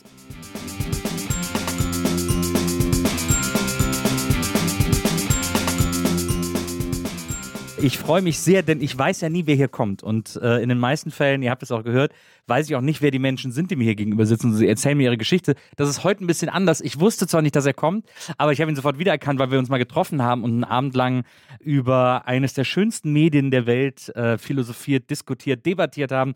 Also ich, dachte, ich dachte kurz, er wäre mir ein bisschen böse, weil äh, ich nämlich da, ich saß in einer Talkrunde mit Hella von Sinn, die macht nämlich regelmäßig den Comic Talk.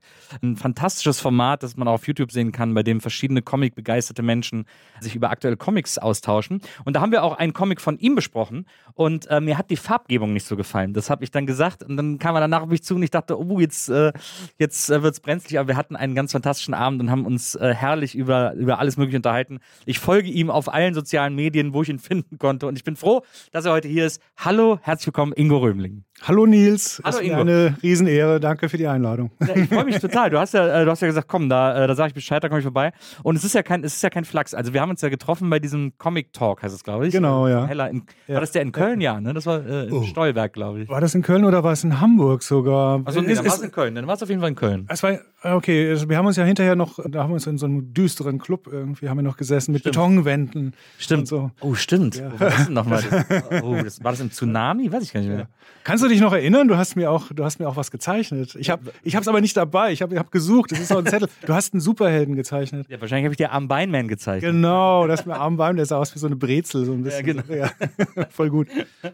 Äh, ja, das war ein super Abend und ich fand das äh, und ich fand das so gut, dass du auch direkt auf mich zugekommen bist und wir dann noch so ein bisschen äh, debattiert haben und so. Haben wir. Ja, haben wir. Ja, wir haben so ein bisschen so. Äh, ja, Das doch. mit, an, an das mit der Farbgebung, da kann ich mich dran erinnern, aber ich wusste gar nicht mehr, dass es von dir kam. Ja. ich hab irgendjemand gesagt, ich glaub, ich merke, dass alles so Sepia alles war In, in alles in diesem- braun. in und so. Band.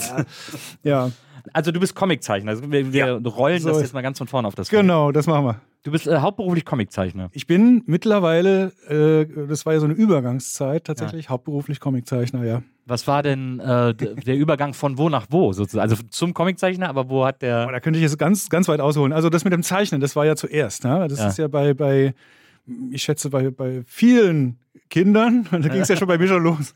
ich habe einfach wahnsinnig gern gezeichnet, alles voll gemalt und so. Nee, das ging einfach über die Cartoons einfach, weil ich habe eigentlich schon früh die Idee gehabt, ich möchte Comiczeichner werden, hatte aber noch null Plan, wie das funktioniert. Ich bin dann in die Illustration gegangen. Ja. Ich habe ähm, ich fand Computer damals schon geil, das waren halt die 80er irgendwie, was da halt ging, so C64 oder so, so Klötzchen bauen irgendwie. Ich fand Computer gut, ich fand gut, was man damit machen konnte, so grafisch und so und überhaupt. Und ich habe wahnsinnig gern gezeichnet und Ja. habe immer gedacht, irgendwie, ich habe Bock, das zusammenzubringen, das muss doch gehen, ja. Und dann kam halt so die technische Entwicklung, so mit den ersten äh, Apple Macintosh und, und, und Desktop und da ging es halt los. Dann habe ich dann Grafik gemacht. Ich habe dann Grafikdesign studiert für ein paar Semester, habe dann abgebrochen, habe mich äh, selbstständig gemacht und habe dann so eine ganze Zeit lang in der Werbung gearbeitet und habe mich da so reingefuchst irgendwie. Und dann ist es mit dem Comiczeichnen eine Zeit lang so, äh, so, so nach hinten getreten irgendwie, weil ich halt auch dachte, da kann man ja später noch äh, ausführlicher drauf eingehen, weil ich halt dachte, äh, das wird nichts, das ist zu schwer, das geht nicht in Deutschland, weil Ja. ich habe dann auch gemerkt, dass Deutschland nicht wirklich so ein Comicland ist. Ja? Also das, was an Comic hier in den Läden steht, das ist halt wirklich zum allergrößten Teil aus dem Ausland. Mhm. Deswegen habe ich das so eine Zeit lang nach hinten geschoben, weil ich dachte, das, das geht nicht. Aber dann ging es auf einmal doch. Ja, irgendwie hat sich das Aber- dann doch ergeben. Aber es gibt ja auch nicht, es gibt ja auch gar nicht so eine richtige, oder es gibt keine, sagen wir mal, großflächige Comic-Kultur in Deutschland. Also halt Asterix haben irgendwie alle zu Hause. Ja, ja, ja. Ab da wird es eigentlich schon dünn. dann Lucky Luke ist dann so Ja, noch, ja. noch so drei Viertel und dann wird es Ja, es gibt noch Donald Duck und so. Also Ja. man ist, äh, man trifft erstaunlich viele Leute, die halt über irgendwie Comic schon auch sozialisiert wurden, aber das dann irgendwann gesagt haben, ja, das habe ich als Kind gelesen oder so. Oder das fand ich irgendwie damals, fand ich das gut und so. Bei mir war es tatsächlich auch Asterix. das war jetzt klar. auch nicht so special, ja, irgendwie. Aber es war schon sehr früh. Also da hat, das ging über meinen Vater, der sehr frankophil war und der brachte das irgendwie aus, aus Frankreich mit und hat halt gesagt, hier, guck mal, mein Sohn, du bist jetzt alt genug, war ich fünf, hat er mich so auf den Schoß genommen und wir haben das zusammen gelesen und ich habe lesen gelernt mit Asterix Comics, also vor der Schule so. Das war irgendwie sehr, das war klasse, irgendwie, das hat äh, großen Spaß gemacht. Ja. Ja. Und dann, ich schweife jetzt schon wieder ab. gell? Ja, alles, schweif, ich schweife. Willst. Also da, dafür ist dieser Podcast da. Ja, und dann, dann kamen halt irgendwie später so Sachen wie Schwermetall, also Metall Hurlant, Ja. also über einen Schulfreund von mir. Und das ist halt wirklich dann, das ist dann im wahrsten Sinne des Wortes Heavy Metal, weil das ist halt ein ganz anderes Artwork, das ist eine ganz andere Welt. Und das hat mir damals, da war ich so, verbotenerweise habe ich das dann gelesen. Meine Eltern haben es nicht erfahren. da war ich so 12, 13, 14, keine Ahnung. Habe das aufgeschlagen und dachte, so, das ist der Hammer. Ja. Das will ich, das, ich glaube, das will ich auch irgendwie. Ja, also gerade Schwermetall und U-Comics, das war auch der gleiche Verlag Genau. damals. Äh, das Ja. waren, also U-Comics war eher auf der lustigeren Seite, auf der wilderen Seite und Schwermetall. Der eher Schweinkram war in beiden. irgendwie Ja, genau. So bisschen. Aber das eine war mehr so lustig, das andere. So, Schwermetall war eher so, so sehr viel Science-Fiction und sehr dramatisch alles und so. Ja, das, Ja, ja. Also mein Bruder hatte ein paar Hefte, deswegen ich komme mich da auch ein. Mich hat das Ah. völlig begeistert. Als das, Ja. Weil ich hatte, ich habe auch, war, ist ein älterer Bruder. das ist ein älterer, ich habe drei ältere Geschwister. Siehst du, bei meinem Schulkumpel war das auch der ältere Bruder, Ja. der so eine Platten- und Comicsammlung hatte. Und äh, genau. Ja, mein, mein, mein ältester Bruder, der hat, äh, glaube ich, die Zeitschrift Surf gesammelt. Ich glaube, meine Eltern haben den mal ein Abo geschenkt oder so, weil der so gerne gesurft hat. ah, okay. Und dann hatte der so, es gab doch, gibt es auch heute noch von Ikea, diese, diese Pappschuber, in die man so Zeitschriften packen kann. Ne? Diese, ähm, wo immer so, weiß nicht, sechs Zeitschriften reinpassen oder sechs Ja, dicke ja. Zeitschriften. Und dann hatte er so diesen ganzen Pappschuber mit Surf. Und dann habe ich eines Tages, so mit, muss so zwölf oder dreizehn gewesen sein, habe ich da so ein bisschen drin, er war nicht da, und dann war ich immer in seinem Zimmer. Und habe ich da so drin rumgewühlt und habe ich einen Pappschuber entdeckt. Da war dann äh, Schwermetall, U-Comics und Playboy und Penthouse drin. Aha. Das wurde dann mein Lieblingsschuber. diese, diese, die Kombi. Gerade diese Schwermetall- und U-Comic-Sachen, die haben ja eine Faszination gehabt, die man heute schwer verständlich machen kann, wo es alles überall immer gibt, sozusagen. Mhm. Aber da, das war wirklich ein Fenster in eine vollkommen ungeahnte Welt, fand ich. Ja, sehr ungeahnt und vor allem auch so ein bisschen unerklärlich. Also Ja. ich war einfach, ich war noch zu jung, um das irgendwie den, den, das, das ganze erotische Zeug irgendwie entweder zu kapieren oder irgendwie Ja. geil zu finden oder so, sondern ich mich halt einfach diese, diese, dieses Artwork hat mich halt umgehauen und ich bin eigentlich bis heute noch so jemand, der wirklich einen großen Wert auf, auf, auf, auf Artwork irgendwie legt. Also wenn mich ein Artwork anspricht, wenn ich so sage, das ist, das ist klasse, das ist elegant, das ist irgendwie dann kaufe ich mir auch oft einfach einen Comic, ohne zu wissen, was worum es Ja. eigentlich geht Ja. oder so. Dann sie sagen, das ist ein Hammer, muss, muss ich haben, muss ich, muss ich sehen und so. Ich habe immer gern gezeichnet. Ich war als, als Kind, ich habe Figuren mir ausgedacht, die waren natürlich am Anfang sehr einfach. Das waren so irgendwie so, so Kugeln mit, mit so einem Smiley-Gesicht oder so und mit so ein paar Beinen dran. Ich meine, das macht ja jedes Kind eigentlich mehr oder weniger, dass man Ja. gerne zeichnet und so. Aber ich fand, war immer so ein bisschen traurig, wenn ich fertig war mit einer Zeichnung, weil dann war das Männchen war fertig. Aber ich wollte halt immer, dass es weitergeht. Also ich wollte, das war dann so eingefroren irgendwie. Und Ja, ich dachte, ich möchte jetzt, dass es irgendwie, es soll in ein Auto steigen und fahren oder es soll irgendwie einen Kumpel haben oder es soll irgendwie dieses oder jenes Abenteuer erleben. Und äh, dann ging das so, ohne dass ich drüber nachgedacht habe, habe ich so angefangen, Comics zu zeichnen. Ja? Also so, ohne zu wissen, wie das geht, also ohne Regeln. Ich habe mir, meine Mutter hat mir dann irgendwann so eine Rolle Endlospapier geschenkt. Das war so grün, das war so eine, so eine, so eine richtige, die hat es von irgendwo mitgebracht. Das war so Restmaterial. Ja. Und, ich habe dann einfach immer äh, angefangen, ich habe so ein Bild gemacht, das nächste und das nächste, habe dann immer so abgeschnitten und dann, so und dann, weitergezogen wie so ein, so ein Endlosdrucker. Irgendwie. Ja. Hab dann so völlig aus dem Nichts, ja, ohne drüber nachzudenken, irgendwie so Abenteuergeschichten, so jetzt mache ich was im Dschungel, im Dschungel, jetzt mache ich was, jetzt fliegen sie zum Mond und so. So, das äh, völlig wahr, wahllos, irgendwie einfach Geschichten. Ich glaube, ich war nie wieder so produktiv wie. so- das ist echt unfassbar. Ich habe ja keinen Kopf gemacht einfach damals. Ja. Ja, das ist ja auch so geil, wenn man so jung ist, dann ist, äh, hat man ja diesen ganzen theoretischen Überbau nicht und macht Überhaupt nicht. einfach. Ja, ja, ja, Und, genau. Und, äh, so wie man es irgendwie empfindet. Das versucht man immer so ein bisschen anzuzapfen, wenn man dann älter ist und irgendwie arbeitet, auch mit solchen Dingen arbeitet, versucht man immer noch so ein bisschen diese, diese jugendliche Kreativität irgendwie anzuzapfen. Ne? Äh, ja, genau. Also vor allem kommt ja dann irgendwann, also bei mir war das jedenfalls so, weißt du, du kriegst so diese Fragen gestellt, ja, was willst du denn mal mit deinem Leben anfangen? So, mein Junge. Und so, und da hat es bei mir halt lange, also eine Zeit lang, da hatte ich so richtig Angst vor dieser Entscheidung. ne? Ich habe zum Beispiel, ich habe viele Sachen gerne gemacht. Ich habe äh, Musik gemacht, damals schon, ich hatte so Schülerband und Kumpelsband und Ja. Äh, ich habe wahnsinnig gern gezeichnet und ich habe mich für dieses und jenes interessiert und so. Oder ich hatte immer so das Gefühl, ich muss mich jetzt so für was entscheiden. Das fand ich äh, schon allein schon von der Ausgangssituation unfassbar schade, dass man sich so, ja, was willst du denn mit deinem Leben anfangen? Und dann kommt halt so die Angst, weißt du? Dann kommt so, so die Angst oder der eigene, der Anspruch so an, an sich selbst Ja. irgendwie. Das muss ich jetzt äh, machen und da muss ich jetzt irgendwie gut drin werden und ich muss da jetzt irgendwie bestehen. Und das ist so diese, diese, dieser kompetitive Gedanke, der dann irgendwie dann so auch beim Zeichnen so reinkam. Ähm, weil ich bin ja dann in der Illustration gewesen, ich habe äh, Werbung gemacht und so. Und das hat mir eigentlich gar nicht so gepasst, ja, Ja. Dass, dass ich, dass äh, so dieser Überbau da drüber war. Also so diese Leichtigkeit hat flöten ging, weil du immer im Kopf hattest, du musst es so machen, nee, du musst es anders machen, du musst es nochmal machen, du musst es in Rot und dann in Grün und nochmal für den Kunden nochmal drei Extra-Versionen. Ah, ja. Da hatte ich wirklich Angst eine Zeit lang, dass mir da so der Spaß dabei flöten geht. Ja. Ja. Das, ist das denn, hast du denn, als du Werbung gemacht hast, auch tatsächlich malen müssen oder war das eher so sehr grafische Arbeit, Schriften irgendwie setzen und dann das Produktfoto in die Mitte oder irgendwie so? Es war natürlich sehr grafische Arbeit, wobei ich die sehr gern gemacht habe, weil das nämlich sehr äh, zielgerichtet ist. Ja, ich habe dann Reihenzeichnungen gemacht, zum Beispiel, so, war so Photoshop-Operator und habe so Retuschen und so. Das hat mir auch großen Spaß gemacht, weil es einfach eine sehr zielgerichtete Arbeitsweise ist. Du musst das machen und das und das Illustrieren hat mir aber wahnsinnig dabei geholfen. Ja. Ja also, dass ich halt, ich konnte vieles freihand machen, ja, äh, was andere vielleicht irgendwie anders gelöst haben. Also mir hat es immer ich konnte immer so drauf zurückgreifen, so als Tool irgendwie. Ich habe dann später, hab, ich habe mich dann selbstständig gemacht, das ist mittlerweile 20 Jahre her, auch als Grafiker und, äh, und Illustrator und habe dann auch viele so reine Grafikjobs gemacht.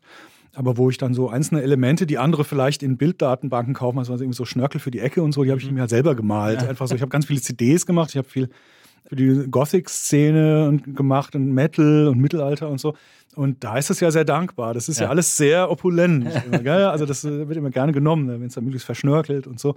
Da habe ich so Schriften entworfen und so. Das hat mir auch immer das war immer so ein, so ein Werkzeug eigentlich, dass ich halt eigentlich ganz gut zeichnen kann, ja. aber eigentlich halt Grafik mache und halt auch, äh, ich hatte auch schon Spaß dran, ja, und so. Aber ja, irgendwie immer war so im Hinterkopf so, ja, eigentlich, hey, du wolltest doch eigentlich mal was anderes machen, aber so. Hast du denn hast du auch mal so, äh, wenn du so ähm, äh, Cover, so Metal-Cover gemacht hast, hast du auch mal so ein Death Metal-Schriftzug gemacht, der so wie so verwurzelte Äste aussieht, wo man so ganz, die Augen so ganz weit zusammenkneifen muss. Hat mal so ein Freund von mir gesagt, äh, der Uwe, der spielt jetzt bei Accept. der ja, hat, ja, der, der, hat, der hat ein Studio gehabt er hat gesagt, ja, so Death Metal, das sieht so aus, als hätte so einen Haufen Reisig so hingeschmissen. Ja. so.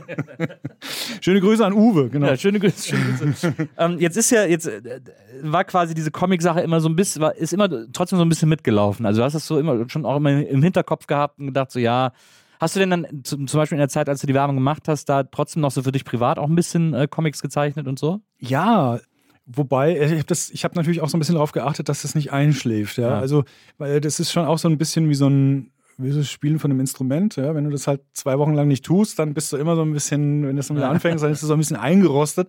Das ist beim Zeichnen ähnlich tatsächlich.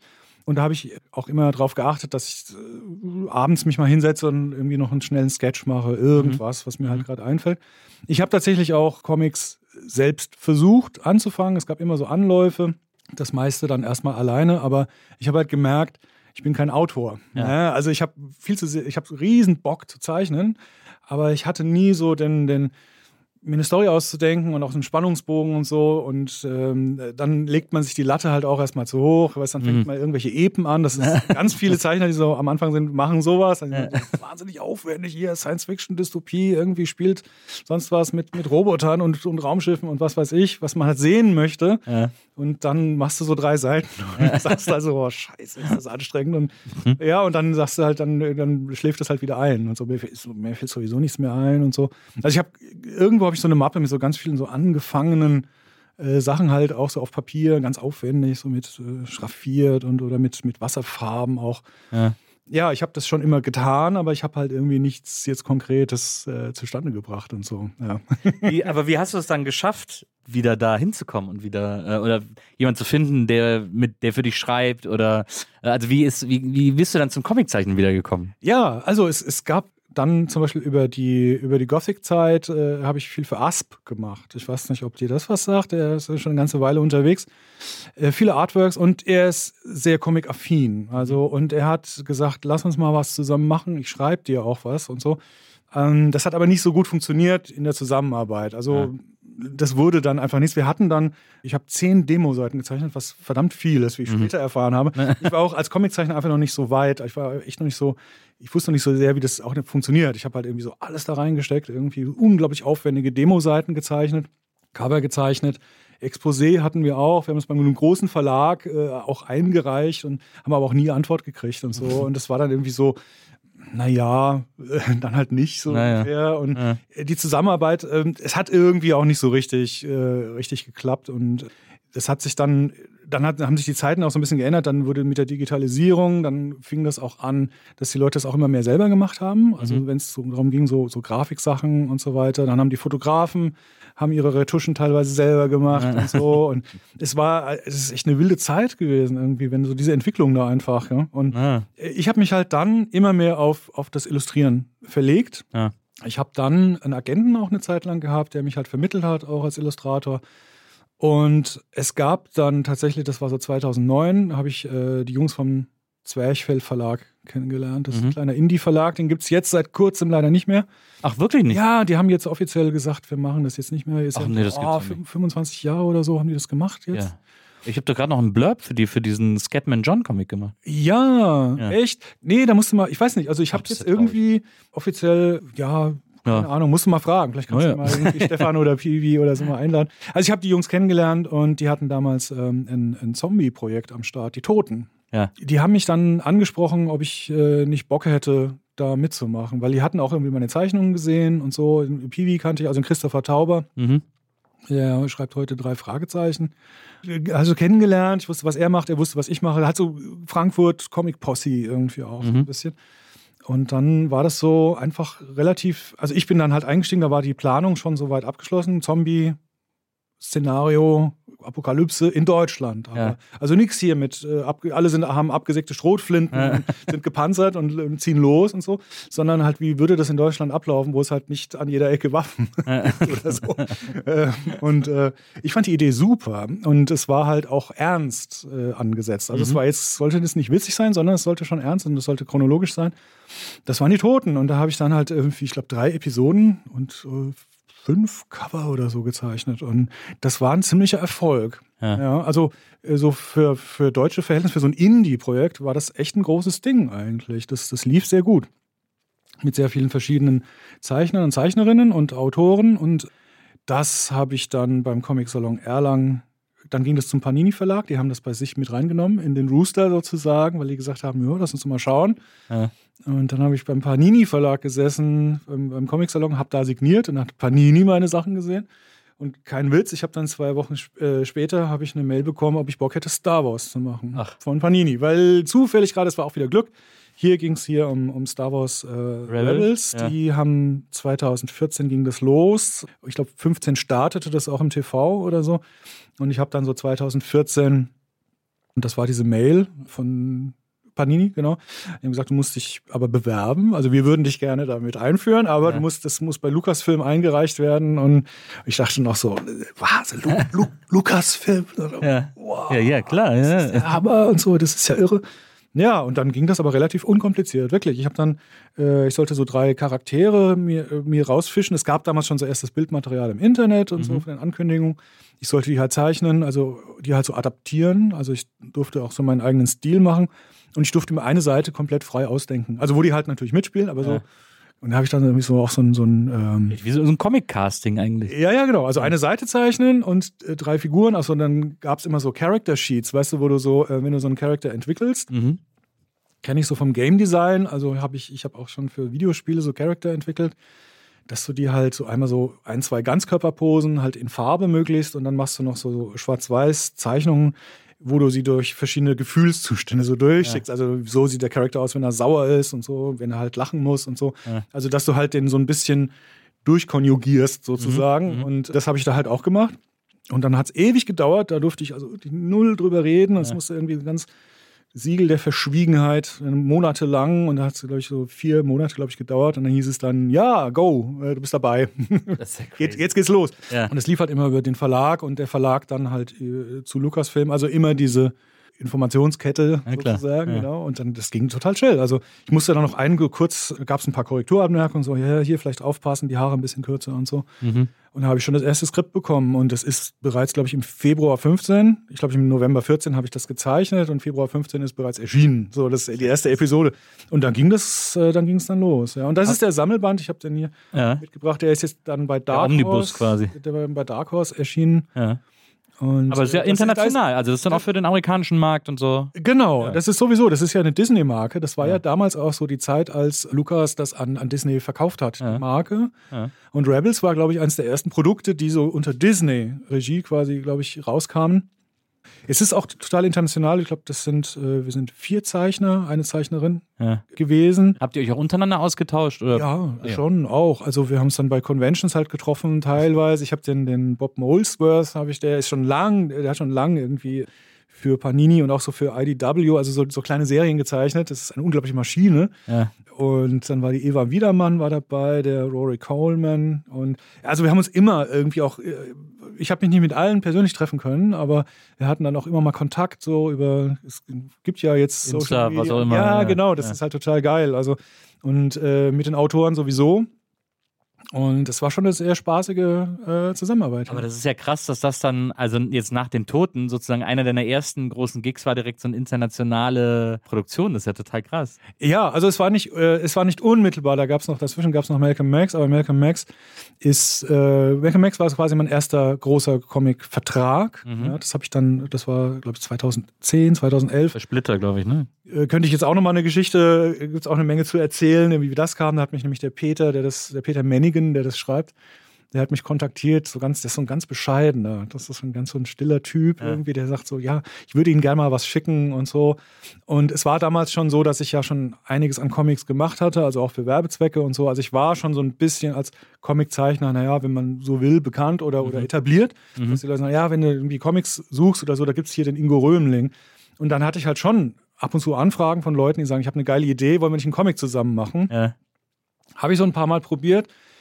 Ist halt dann meistens irgendwie immer Die Chemie muss stimmen. gescheitert. Die. Chemie muss stimmen. Die Chemie Ja, muss stimmen und es ist halt auch so, dass viele, die halt eine geile Idee haben und sich das, die stellen sich das halt dann so vor, dass das so ein, so ein Ping-Pong-Spiel mit dem Zeichner ist. Und man trifft sich dann abends beim Bier und hat Mhm. Ja, heute, ja. mit, mit Piwi zum Beispiel lief das super, da lief das genau so, aber wir hatten auch eine super Chemie zusammen. Ja? Also wir haben äh, die Toten gemacht, wir haben Survivor Girl gemacht, das war so eine, so eine Satire irgendwie auf alle Horrorfilme, da haben wir den ICOM äh, abgeräumt, den, den deutschen Comicpreis für in, den besten Indie-Comic, war mal welches Jahr war das, egal. Fällt mir gerade nicht ein. Also so lief das da. Da haben wir so abends an der Küchentisch am Bier getrunken und haben uns die Ideen zugespielt. Und er hat es dann aufgeschrieben und ich habe es gezeichnet. Das war aber ein Cartoon-Format. Also es waren immer so Kurzepisoden von vier, fünf Bildern.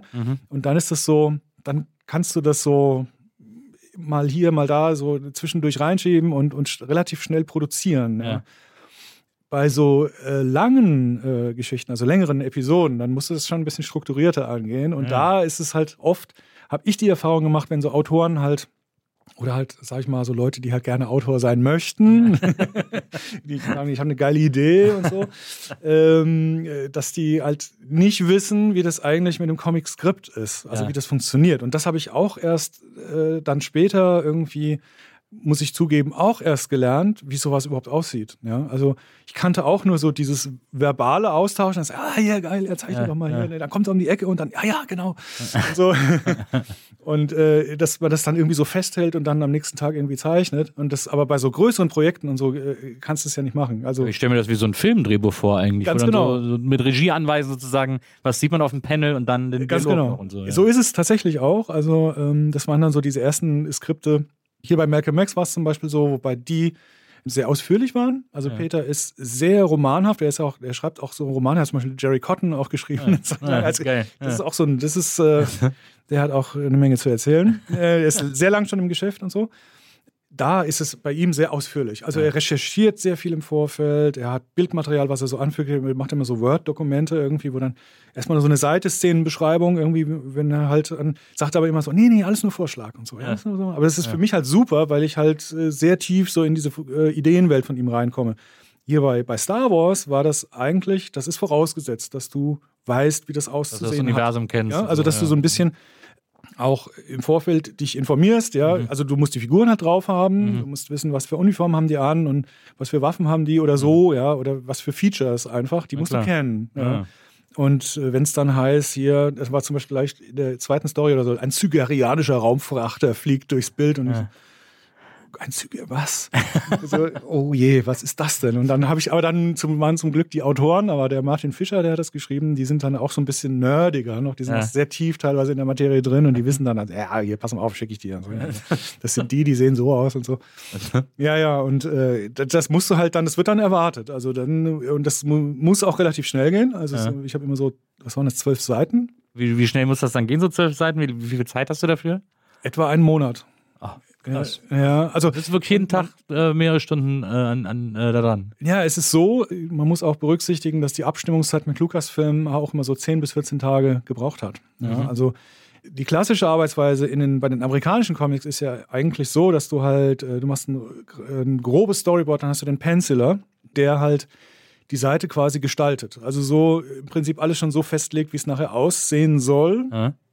Aber der Inka macht dann halt, früher hieß es der Tracer, also der, der das war so ein bisschen so ein, so ein, so ein unterschätzter Beruf einfach, dass Ja. man sagt, ja, der zieht das ja nur nach, der zeichnet es und macht das halt mit Tusche. Ja. Und da war das in so auf, äh, in so in so Arbeitsschritte halt unterteilt. Ja, also Ja. dieses Inken, Pencil, und dann der äh, Kolorist oder Koloristin halt irgendwie. Und dann gab es halt Leute, die waren für ihre, ihren Teil an der Arbeit halt berühmt. Also der beste Inker oder ja, die Seite von dem mal geinkt, aber der hat sonst die Pencils gemacht. Und, jetzt, und so, so ähm, war das halt, war das halt so unterteilt. Und dadurch, dass wir jetzt halt diese, naja, es ist halt alles ein bisschen schneller geworden, Digital. Ja. es musste halt einfach auch komplett farbige Seiten fertig äh, koloriert mit Ah, krass. Sprechblasen und Texten, auch in Ebenen und so. Das hat also auch äh, Disney so verlangt, dass man halt später noch ein bisschen schieben kann. Im Prinzip einen Monat Zeit. Also ich habe einen Tag eine Seite gezeichnet. Was waren das? Zwölf, zwölf Seiten, genau. Hab die dann abgeschickt, die waren dann noch schwarz-weiß. Ja. Ja. und habe aber während der Abstimmung in den nächsten 10, 14 Tagen schon mal koloriert. Also die Seiten schon mal fertig gemacht. Dann kamen halt, zumindest am Anfang, kamen halt noch Korrekturanmerkungen von Lucasfilm. Ja. Und die habe ich dann halt noch eingebaut, weil dadurch, dass ich das digital zeichne, äh, war das halt möglich.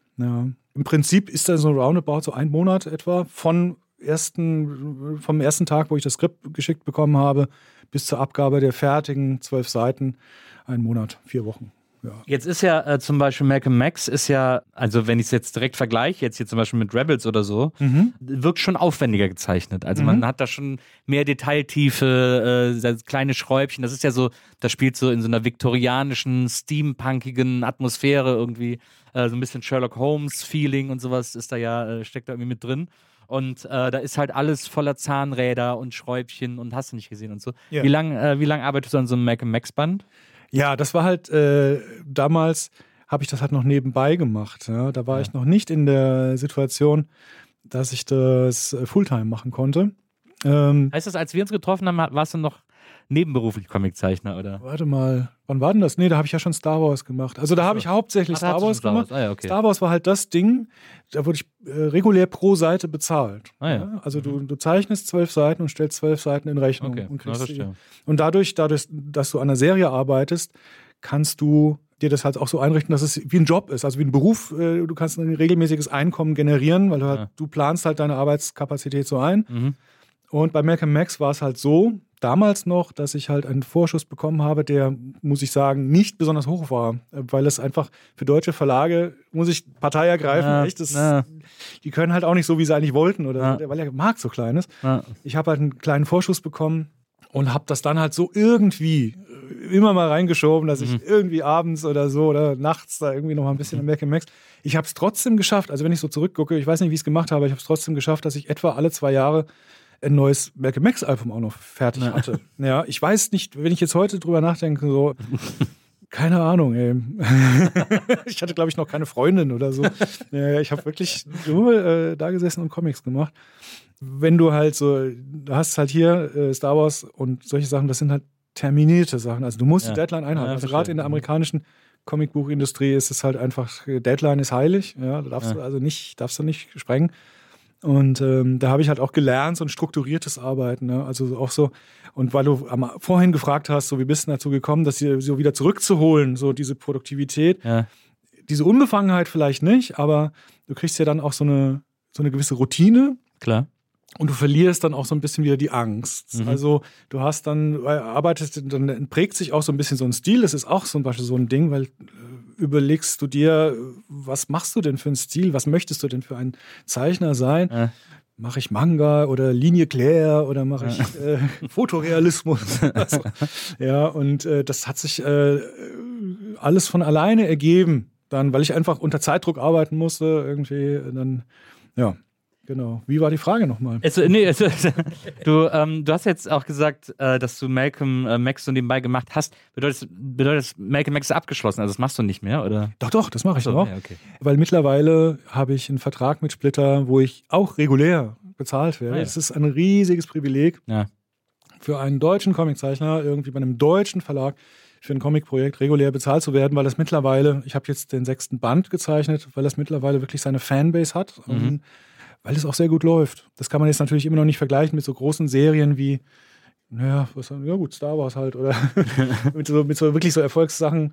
Ja gut, aber für, für, für Splitter ist ist, schon- es wahrscheinlich schon ein Auf jeden Fall, also äh, auf jeden Fall oben mit dabei und Ja. deswegen haben äh, es gab dann so eine Zeit, wo es so ein bisschen auf der Kippe war, wo ich gesagt habe, wie machen wir das denn jetzt? Ich möchte es weitermachen, Ja. hatte aber damals zum Beispiel auch schon einen Vertrag hier mit Dargo. Ich wollte das immer und will das immer weitermachen, weil Malcolm Max ist so ein bisschen so mein, auch so mein Love Child. Das ist mhm. ja auch so meine Comic-Sozialisierung. Das mhm. war meine erste richtige große Zusammenarbeit mit einem Autoren und mit, mit Verlagsvertrag, mit Unterschrift, mit dem ganzen Ding und so. Ja. Deswegen wird das auch immer so einen Platz irgendwie auf meinem Arbeitsplatz haben. Ja, also das, das, will ich, das will ich nicht wegschieben. Das werde ich weitermachen, auf jeden ja. Fall. Ich habe ja jetzt gerade, der sechste Band kam ja jetzt gerade im, im November. Ja, jetzt habe ich einen jetzt kann ich es ja heute in diesem Podcast. Oh, revealen. eine große Verkündung. Ja, ich kann noch nicht allzu viel sagen, aber ich habe was Neues am Start, ja. äh, wieder für Dargo. Deswegen wird sich der nächste Band Malcolm X leider ein bisschen ah. nach hinten verschieben. Eigentlich, es war ursprünglich geplant, dass ich direkt, direkt zum, zum nächsten Band übergehe. Ja. Also zu Band 7, der ist auch schon fertig, geschrieben ja. und alles. Und äh, ich kenne das Skript auch schon. Ist großartig. Ihr dürft euch freuen, kann ich jetzt mal sagen. Alle Malcolm Max-Fans. Aber es ist was sehr, sehr Aufregendes äh, passiert beim Dago Verlag und äh, es ist auch eine Riesenehre. Die möchten das unbedingt mit mir machen. Auf jeden Fall. Und das und so auf die Folge. Ja, und das ist wirklich, es ist, muss ich auch nochmal sagen, es ist für einen Autor, das ist wirklich eine unglaublich gesegnete und privilegierte Position, wenn ein Verlag zu dir kommt und, ja. und sagt, äh, hast du Bock darauf? Ja. Wir haben hier was und dann könnten wir uns deine Zeichnungen dafür vorstellen. Das ist schon echt, echt geil. Ja? ja. Und Dargo ist halt jetzt wirklich ein, das ist ein Traum, mit diesem Verlag zu arbeiten. Du hast ja jetzt quasi äh, mit Star Wars auch einen Fuß in der Tür im amerikanischen Comicmarkt. Ja, so ein bisschen. Ähm, ja. Ist es denn, äh, gibt es noch Sachen, die du unbedingt mal machst? Du hast jetzt natürlich dieses mysteriöse Projekt äh, angeteasert beim Dago ja. Verlag, aber gibt es auch sowas, dass du sagst, oh, ich würde auch wahnsinnig gerne mal so ein DC Marvel, irgendein äh, Superman, Batman, Spider-Man oder so, dass du sowas mal machst, wo, wo ja auch immer ordentlich viel los ist in den Panels, muss man ehrlicherweise sagen. Ja, da ist ordentlich viel los und tatsächlich hatte ich auch mal lange Zeit habe ich wirklich äh, gedacht, geil, ich möchte auch mal Superhelden machen. Mhm. Mittlerweile bin ich von der Idee wieder ein bisschen abgekommen. Erstens, weil es natürlich äh, unfassbar die Latte hängt sehr hoch. Also ja. das Artwork ist äh, teilweise, es ist der Hammer. ist schon, da gibt es schon echt saugute Zeichner und Zeichnerinnen. Und ich finde mittlerweile den franco-belgischen, also den französischen Markt so ein bisschen spannender. Mhm. Jetzt nichts gegen Superhelden, aber ich bin auch mittlerweile, du kennst so das Marvel Cinematic Universe und so, ja. das wird mir ein bisschen zu deep langsam. also das ist so, es ist sehr tief drin ja. einfach. Und in dem Comic-Bereich ist es auch, ich glaube, man muss mittlerweile sehr viel wissen. Ich bin nie so ein richtiger Superhelden-Leser auch gewesen. Ja, also ich hatte, wie Spider-Man, den fand ich gut, weil der irgendwie locker war und flotte Sprüche und so, aber ähm, ich war immer ein großer Superman-Fan. Die meisten Leute sind immer alle, ja. Oh, die meisten Leute finden, sagen mal, oh, der ist doch langweilig. Aber, das, aber das ist doch so spannend an Superman, dass versucht wird, aus jemandem, der vermeintlich alles kann, so viel rauszuholen. Es gibt so ein paar äh, fantastische äh, Storylines im Superman-Universum. Echt? Ja. Okay, ja. Also, ich habe immer gedacht, so, nee, das fand ich halt so das Langweilige bei Superman. Ja halt, ich, ich, natürlich habe ich das später auch verstanden, ja, aber damals so als, als, als Teenager, wenn ich mir die Heftchen halt auch gekauft habe, fand ich Spider-Man halt so ein bisschen, der hat es sich, der hat, er war halt so im Privatleben so, so der super schüchterne, äh, ja. auch so ein bisschen so der Loser irgendwie. Nerd und als, als Superheld war der halt so der Hotshot, ja, der halt ja. alles so, äh, äh so ein bisschen äh, Augenzwinker so kommentiert, also auch während er es tut. Also während ja. er so, ich, und er sprang irgendwie über diese über die Dächer und äh, damals ja, hieß es ja auch noch die Spinne, die wenn man Spinne, die, Ja, genau, die Spinne, richtig, ja, ja. ja. ich fand, ich fand bei Superman weiß auch nicht, was mich daran, irgendwas äh, hat mich daran äh, so gepackt. Es, es, gab auch vor ein paar Jahren gab es eine Storyline, das erzähle ich immer wieder, die mir sehr gut gefallen hat. Äh, die hieß Grounded, wo äh, Superman kommt von so einem Einsatz im All zurück, hat irgendwie gerade tausend die, die Welt gerettet, tausend Aliens abgewehrt und kommt dann auf die Erde und landet und die Leute sind da so, oh, Superman super und applaudieren ihm. Und dann kommt aus der Masse plötzlich eine Frau auf ihn zu äh, und sagt irgendwie so, ja, du lässt dich hier irgendwie feiern als der große Held, aber wenn du da oben warst, ist hier mein Mann gestorben und du warst nicht da. Warum nicht? Und ja. so. Also quasi ist ja eigentlich so eine Gottesfrage, die da gestellt wird. Genau. Genommen. Und, äh, und das bewegt ihn so sehr, dass er beschließt, einen Monat durch Amerika zu laufen. Ist natürlich so ein bisschen. Echt? Ja, ein bisschen tonk in cheek, aber, äh, aber ich fand das super. Er läuft dann so durch die Städte und dann äh, irgendwie dann äh, auf der Veranda sitzt ein Typ, ne, so ein älterer Mann, der läuft so vorbei und nutzt seinen Röntgenblick und sagt, lass mal dein Herz checken und geht so weiter und so. Und das fand ich aber, ich, also er läuft so, gefallen. Das ist so ein bisschen so Messias-mäßig, läuft er durch die Lande und, ja, aber, und da ja. Gutes oder was? Oder? Ja, aber er ist halt so, er ist so frustriert und er, er so, ja. zweifelt an, an der Sinnhaftigkeit seines Tuns sozusagen. Das hat Ja. mir irgendwie so gut daran gefallen. Ja. Das ist ja, wenn wir gerade, äh, vor allem, also da kann man einen guten Bogen schlagen, wenn wir bei so hochphilosophischen Comics sind. Ähm, wir äh, fragen, oder meine Redaktion fragt unsere Gäste ja immer, wen sie so als Idol oder Vorbild oder Inspiration von uns hingestellt bekommen haben wollen. Und bei dir ist es Möbius, der große Möbius. Ja. Das ist, glaube ich, Belgier, ne? wenn mich nicht alles täuscht. Oder ist Franzose? Ich meine, es wäre Belgier. Jetzt hast du mich erwischt. Ja, das ist ja, muss man ja nicht wissen. Aber also, auf jeden Fall franco-belgischer Ja. Comic. Äh, Gott, muss man ja auch sagen, ehrlicherweise. Mhm. Dessen Gesamtwerk, ich glaube, es ist jetzt gerade wieder ein großer Schuber rausgekommen mit Ja. den gesammelten Möbius-Werken, der ja äh, für viele Leute höchst bedeutend ist, weil die Comics von dem ja auch mal sehr sich um die Frage nach Existenz, nach Sinnhaftigkeit und so weiter drehen und so. Das ist Mhm. Ja. ja so jemand, der dieses, diese philosophische Idee des Lebens schon sehr stretcht in seinen Comics. Also ich habe ehrlich gesagt wegen, es war nie, waren nicht so sehr die Inhalte. Ich habe natürlich auch von Möbius gelesen. Was mich bei ihm halt geplättet hat, war das Artwork tatsächlich, weil er eine sehr, er hat eine gewisse, er hat eine große, große Bandbreite. Mhm. Eigentlich, also er hat teilweise Artworks, die sehr an, an Jugendstil erinnern. Also Ja. ich hatte eine, eine ganz äh, in der Schule noch äh, eine ganz krasse Jugendstilphase, wo ich halt diese ganzen Illustratoren auch total Ja. gefeiert habe. Er hat eine unfassbare Leichtigkeit. Also Möbius war eigentlich dann derjenige, als ich dieses Schwermetall-Magazin aufgeschlagen habe, den ich immer zuerst gesucht habe. Mhm. Ja, also die, Mhm. die Zeichnungen von, von Möbius, das war immer so, man hat ja dann so seinen, seine Lieblingszeichner Mhm. und zu denen man halt immer dann so ein bisschen vorblättert und Ja. so.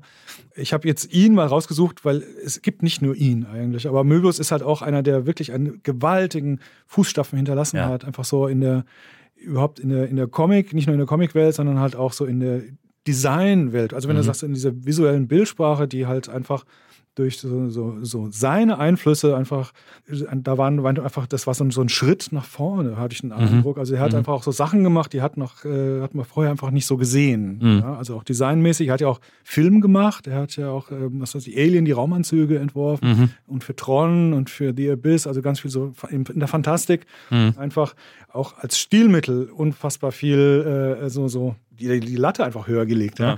Eigentlich könnte ich dir eine, eine riesen Liste eigentlich an, an Künstlern und Künstlerinnen nennen, die auch jetzt immer noch welche nachkommen, ja, wo, wo ich sage so, wow, unfassbar, ey, dann würde ich, da würde ich gerne mal mir eine Scheibe abschneiden. Ja. So. Da war Möbius aber war im Prinzip einer der ersten. Ja. Also Ja. äh, meine, meine erste Konfrontation mit Serious Artwork. Also es war wirklich. Ja, ich glaube, mein großer, mein großer Liebling ist immer äh, Robert Crumb, so von den Großen. Das Okay. Ist, äh, das ist irgendwie. Ja, kenne ich auch. Ja. Ja, der ist für mich immer, ich, aber ich komme. war das zu heftig. Das war immer so, oh, Ja, ich- aber das- irgendwie auch brutal. Ja brutales Zeug dabei. Auch. Ja, aber es ist auch irgendwie so, ich weiß auch nicht, der hat so ein, der, äh, sehr schön ist ja seine, äh, der hat ja das erste Buch der Bibel äh, dann vor ein paar Jahren Ja. gezeichnet und veröffentlicht und so und das ist super, das ist so gut. Das ist äh, auch so ein Lebenswerk von ihm, ne, dass er Ja. so ewig dran gezeichnet hat. Es gibt übrigens äh, ganz kurz zu Robert Crumb, das fand ich auch unglaublich beeindruckend. Es gibt hier in Berlin eine Ausstellung, die befasst sich mit dem Anthropozän, also mit dem das Zeitalter, wo der Mensch anfing, Ja. die Welt zu gestalten. Ja.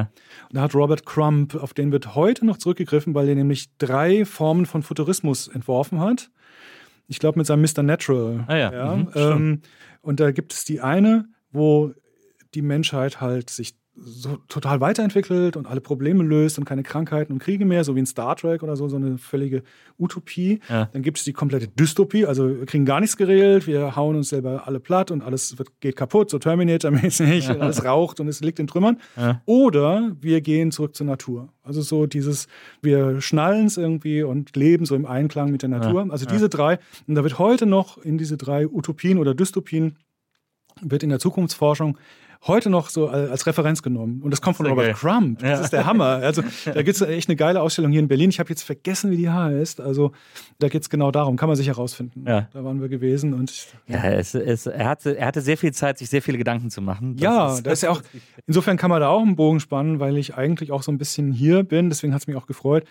Comics sind halt nicht nur Superhelden, ja. Ja. also und nicht nur dicke Nasen Ja. und das äh, kracht und, und scheppert nicht nur, sondern da steckt auch richtig, wie du sagst, philosophisches kann Mhm. da drin sein. Mhm. Es kann manchmal beides sein. Ja. Es, es gibt ja auch sehr philosophisch in, in Superheldengeschichten steckt auch oft eine philosophische Grundfrage drin. Alle, eigentlich alle Superhelden haben einen tragischen Hintergrund. Ja. Ja. Also die kommen immer zu ihren Kräften, ohne es eigentlich zu wollen. Ja.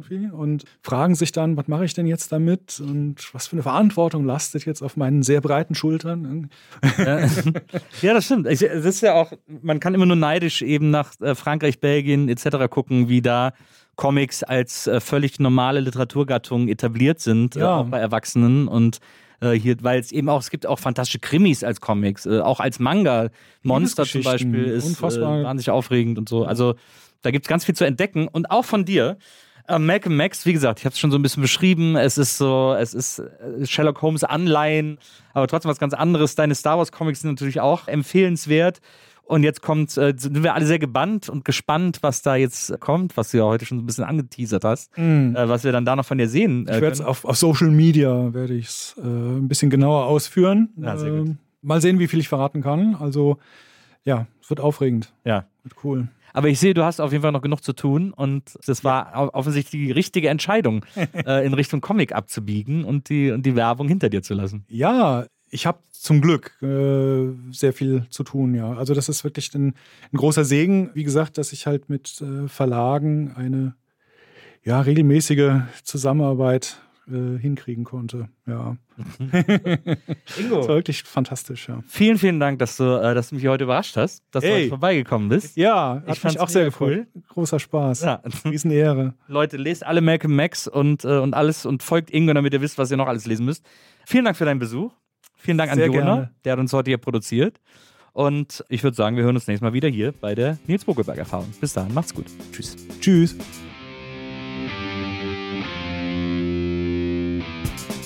Die Nils Bokelberg Erfahrung. Von und mit Nils Bokelberg.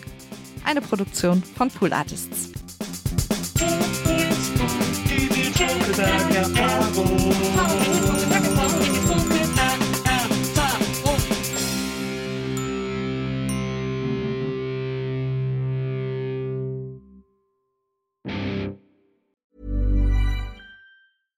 Even when we're on a budget, we still deserve nice things.